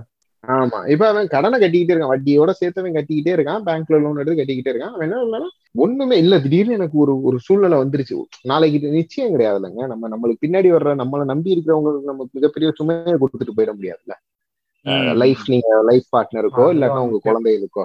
ஆஹ் அதனால நீங்க அப்ப போகணும்னா என்ன பண்ணணும்னா அவன் சொன்னது அப்பதான் எனக்கு புரிஞ்சு பரவாயில்லையடா. இது இது நல்லா இருக்கு. அட்லீஸ்ட் அவன் வந்து முழுசாவே வச்சிருக்கான். நம்ம முழுசா இல்லாட்டினாலும் கண்டிப்பா நம்ம எல்லாருமே தங்கம் வச்சிருக்கிற ஃபேமிலி தானங்க. இப்போ இதுல இந்தியால பிறந்து ஒரு மிடில் கிளாஸா இருக்கிறாங்கன்னா எல்லாத்துலயுமே ஓரளவுக்கு தங்கம் நம்ம என்ன நூறு ஒரு ஆயிரம் இங்க கல கிலோ கணக்குல வச்சுப்போம் ஆனா ஓரளவுக்கு வைப்போம்ல. கொஞ்சம் சேர்த்துட்டு நம்ம விட்டுட்டு போனாலுமே நாளைக்கு நம்மளை சார்ந்து இருக்கிறவங்களுக்கு பஞ்சாயத்து இல்லாதபடியா விட்டுட்டு போனோம்னா எஸ்கேப் ஏன்னா இப்ப நம்ம கோல்டா கூட வச்சுக்கணும்னு அவசியம் இல்ல. சாவரன் பாண்ட்ஸ் இருக்கு. பேசாம அதுல தூக்கி போட்டு போயிடலாம் அதனால அந்த மாதிரி வாங்குனாங்கன்னா தப்பிச்சுக்கலாம். யூடியூப் ஆனந்த் சீனிவாசனை பார்க்க சொல்லுங்க வீடே கட்ட வேணான்னு பாப்புல அவரு. ஆமா ஆமா ஆஹ் அவரோட பெர்ஸ்பெக்டிவ் வந்து பினான்சியல் பெர்ஸ்பெக்டிவ் ஸோ அவர் வேற ஒரு காசு அந்த அளவுக்கு நான்கள் ஆட்கள் இல்லை. நாங்க ஏதோ ஆழ்மன குமுறல்களை சொல்லிவிட்டு சும்மா நாலு வார்த்தை பேசிட்டு போய்கிட்டு இருக்கோம். சோ அந்த மாதிரி நீங்க கடன் பாட்காஸ்ட்னு கேட்க வந்துட்டு ஆஹா கடனை பத்தி நாலு பேர் நல்ல விதமா சொல்ல போறாங்க. நம்மளோட வாழ்க்கைக்கு உதவ போறாங்கன்னு நினைச்சீங்கன்னா கண்டிப்பான முறையில இல்ல. இது கடைசியா வேற சொல்றோம். ஆமா. எப்பயுமே எங்க கடைசியில தான் ஒரு நல்ல தத்துவத்தோட முடிப்போம். சோ இதான் எங்களோட கருத்து. கடன் வாங்கக்கூடாது. கடன் வாங்குவதும் தவறு கொடுப்பதும் தவறு. அதெல்லாம் கிடையவே கிடையாது. அப்படி சொல்றதுதான் தவறு. நமக்கு என்ன தேவை என்ன இதுன்ற பினான்சியலோட ஒரு தெளிவான ஒரு பிளானிங் பிளானிங் எல்லாத்துக்கும் இருக்கும். கிறுக்குத்தனமான பிளான் கூட போட முடியும். எனக்கு தெரிஞ்ச ஒருத்தன் இருக்கான். அவனுக்கு வந்து மார்ச் மாசம் சம்பளம் வந்துடும் ஏப்ரல் மாசம் சம்பளம் வந்துரும் மே மாசம் சம்பளம் வந்துரும் இலவு காத்த கிளி மாதிரி உட்கார்ந்துருக்கான். அந்த மாதிரி கிறுக்குத்தனமா பிளான் பண்ணக்கூடாது. யாருங்க அது? நான் தான். ஓ நீ. சரி. இருக்குமோ? ரைட் ரைட் ரைட் சொல்லுங்க சொல்லுங்க சொல்லுங்க. அந்த மாதிரி இல்லாம ஒரு தெளிவான பிளானிங் எனக்கு இப்படி வருது இப்பதான் வரும். அதாவது எனக்கு இப்ப இப்ப தெரியலன்னு சொல்றேன் இல்லையா? எனக்கு எப்ப சம்பளம் வருது தெரியல. சோ இந்த சமயத்துல நான் கொஞ்சம் சேஃபர் சைடு விளாண்டுக்கிறேன். அந்த மாதிரி ஒரு தெளிவான ஒரு புரிதல் தெளிவான இது இருக்கும் பட்சத்தில் கடன் வந்து உண்மையிலேயே ஒரு நல்ல விஷயம் நம்மளோட தேவைகளை தீர்த்துக்கிறதுக்கு. ஆனா அத்தியாவசிய தேவைகள் அந்த மாதிரி தேவைகளுக்கு இருந்தால் சந்தோஷம். அதாவது சந்தோஷம் இல்ல அட்லீஸ்ட் நிம்மதி கெடாம இருக்கும். ஆமா. ஆஹ் அதே மாதிரி முக்கியமான விஷயம் கொடுக்கும்போது தயவு செய்து நல்லா யோசிச்சுட்டு நம்மளோட மன நிம்மதி தெருவுக்கு வராத அளவுக்கு பார்த்து கொடுங்க. அதுக்காக கொடுக்கவே கூடாது யாருக்கும் உதவியே செய்யக்கூடாதுன்னு நாங்க சொல்ல வரல. கொஞ்சம் தெளிவா பார்த்து கொடுங்க. திடீர்னு ராத்திரியில தங்கச்சிக்கு ஒரு உயிர்கொல்லி நோய் அப்படின்னு சொல்லிட்டு மறுபடியும் நாலு மணிக்கு இல்ல ஒரு பிரச்சனையும் இல்ல. அவங்கள நான் டிஸ்சார்ஜ் செய்ய போறேன் அப்படின்னா கொஞ்சம் தெளிவா யோசிங்க. சிந்திக்கணும். இல்ல இல்ல. ஐயோ உங்களை குத்தமா சொல்லலைங்க. அந்த ஒரு குறிப்பிட்ட வயசுல நீங்க கொடுத்துட்டீங்க அந்த மாதிரி இல்லாம ஏன்னா அனுபவம் தானே. இப்ப நம்மளே எல்லா தப்பையும் செய்ய முடியாதுல்ல இப்ப நம்ம சொல்றதே என்ன? எல்லா அனுபவம் தானே. இதை கேட்டுட்டு நாலு பேர் ஆமாப்பா தெளிவா இருக்கணும் அப்படின்னு யோசிக்கணும்ல. உண்மைதாங்க உண்மைதாங்க. அதெல்லாம் கரெக்ட் தான். அதே மாதிரி இப்ப என்னோட பாயிண்ட் ஆஃப் வியூ மாதிரி நடுவுல இருந்து தொலையாதீங்க. தயவு செய்து முடிஞ்சா கொடுங்க இல்லைன்னா செவனிட்டு இருக்கு என்கிட்ட வாங்கி கொடுத்து நீங்க மாட்டாதீங்க. சோ சேஃபரா ப்ளே பண்ணுங்க. இது ஒரு கடன்றது என்ன சொல்றது? புலிவாலை பிடிக்கிற மாதிரியோ இல்ல கயத்து மேல நடக்கிற மாதிரியோ தான். தெளிவா நடங்க. கீழே விழுகாம நடங்க. கீழே விழுந்தாலும் சேதாரம் வந்து அளவுக்கு ஒரு சின்ன கயிறா நடக்கிறது. என்னைய கேட்டா நல்லது. கண்டிப்பாங்க. இந்த கருத்தோட எங்களோட கடன் பாட்காஸ்டை நாங்கள் நிறைவு செய்கின்றோம். வழக்கம் போல இதுக்கும் உங்களோட பேராதவான அந்த பத்து பேரை கேட்டுருவீங்கன்னு நாங்க நம்புறோம். அந்த பத்து பேர் எங்க இருந்தாலும் வாழ்க. பதினோராவதா யாராவது ஒருத்தர் கேட்டீங்க அப்படின்னா அடுத்த மாசம் நான் வந்து ஸ்பேரோக்கு மொட்டை அடிக்கிறதா வேண்டியிருக்கேன். ஆரோக்கியம் மட்டும் போடுறீங்களா? நீங்க தாங்க நிறைய முடி வச்சிருக்கீங்க. ஏங்க மொட்டை ஓட்டு மூணு மாசம் கழிச்சு இப்பதாங்க கொஞ்சம் லைட்டா எட்டி பாக்குது திருப்பி மொட்டையா? எல்லாம் கவலைப்படாத பதினோரு நாள்லாம் கேட்க மாட்டாங்க. நீ இருந்தாலும் உனக்கு ஓவர் கான்பிடன்ஸ் பதினோரு கேட்பாங்களோ உடனே உனக்கு வந்து மொட்டை போட்டுருவோம்மா? நினப்பு ஆசை அவ்வளவு ஆசை உனக்கு? அடுத்த வட்டம் நான் பேராசைக்காக ஒரு பாட்காஸ்ட் போடுறேன்டா நானு. ஏன்னா குறைஞ்சா மொட்டை போடுவோம் அப்படின்னு சொன்னீங்கன்னா கூட பயப்படலாம். பயப்படலாம். ஏன் பயப்படுற நீ? அதெல்லாம் ஒண்ணும் நடக்காது பயப்படாது. பேராசை ஆனா சீரியஸா பேராசை போடுறோம். அதுல முதல் பேராசை எங்கதான் ஒரு பதினஞ்சு பேத்துக்கு மேல கேக்குறவங்க அப்படின்னு ஒரு இதை பேசுறோம் நாங்க. கண்டிப்பாக இது வரைக்கும் எங்க பாட்காஸ்டை கேட்டமைக்கு மிக்க நன்றி. பேரோ மொட்டை போடணும்னு ஆசைப்படுறவங்க கொஞ்சம் கூட கேளுங்க. மீண்டும் படத்தை சந்திக்கும் வரை உங்களிடமிருந்து விடைபெறுவது பான்பு தகரவும் டீம். நன்றி வணக்கம்.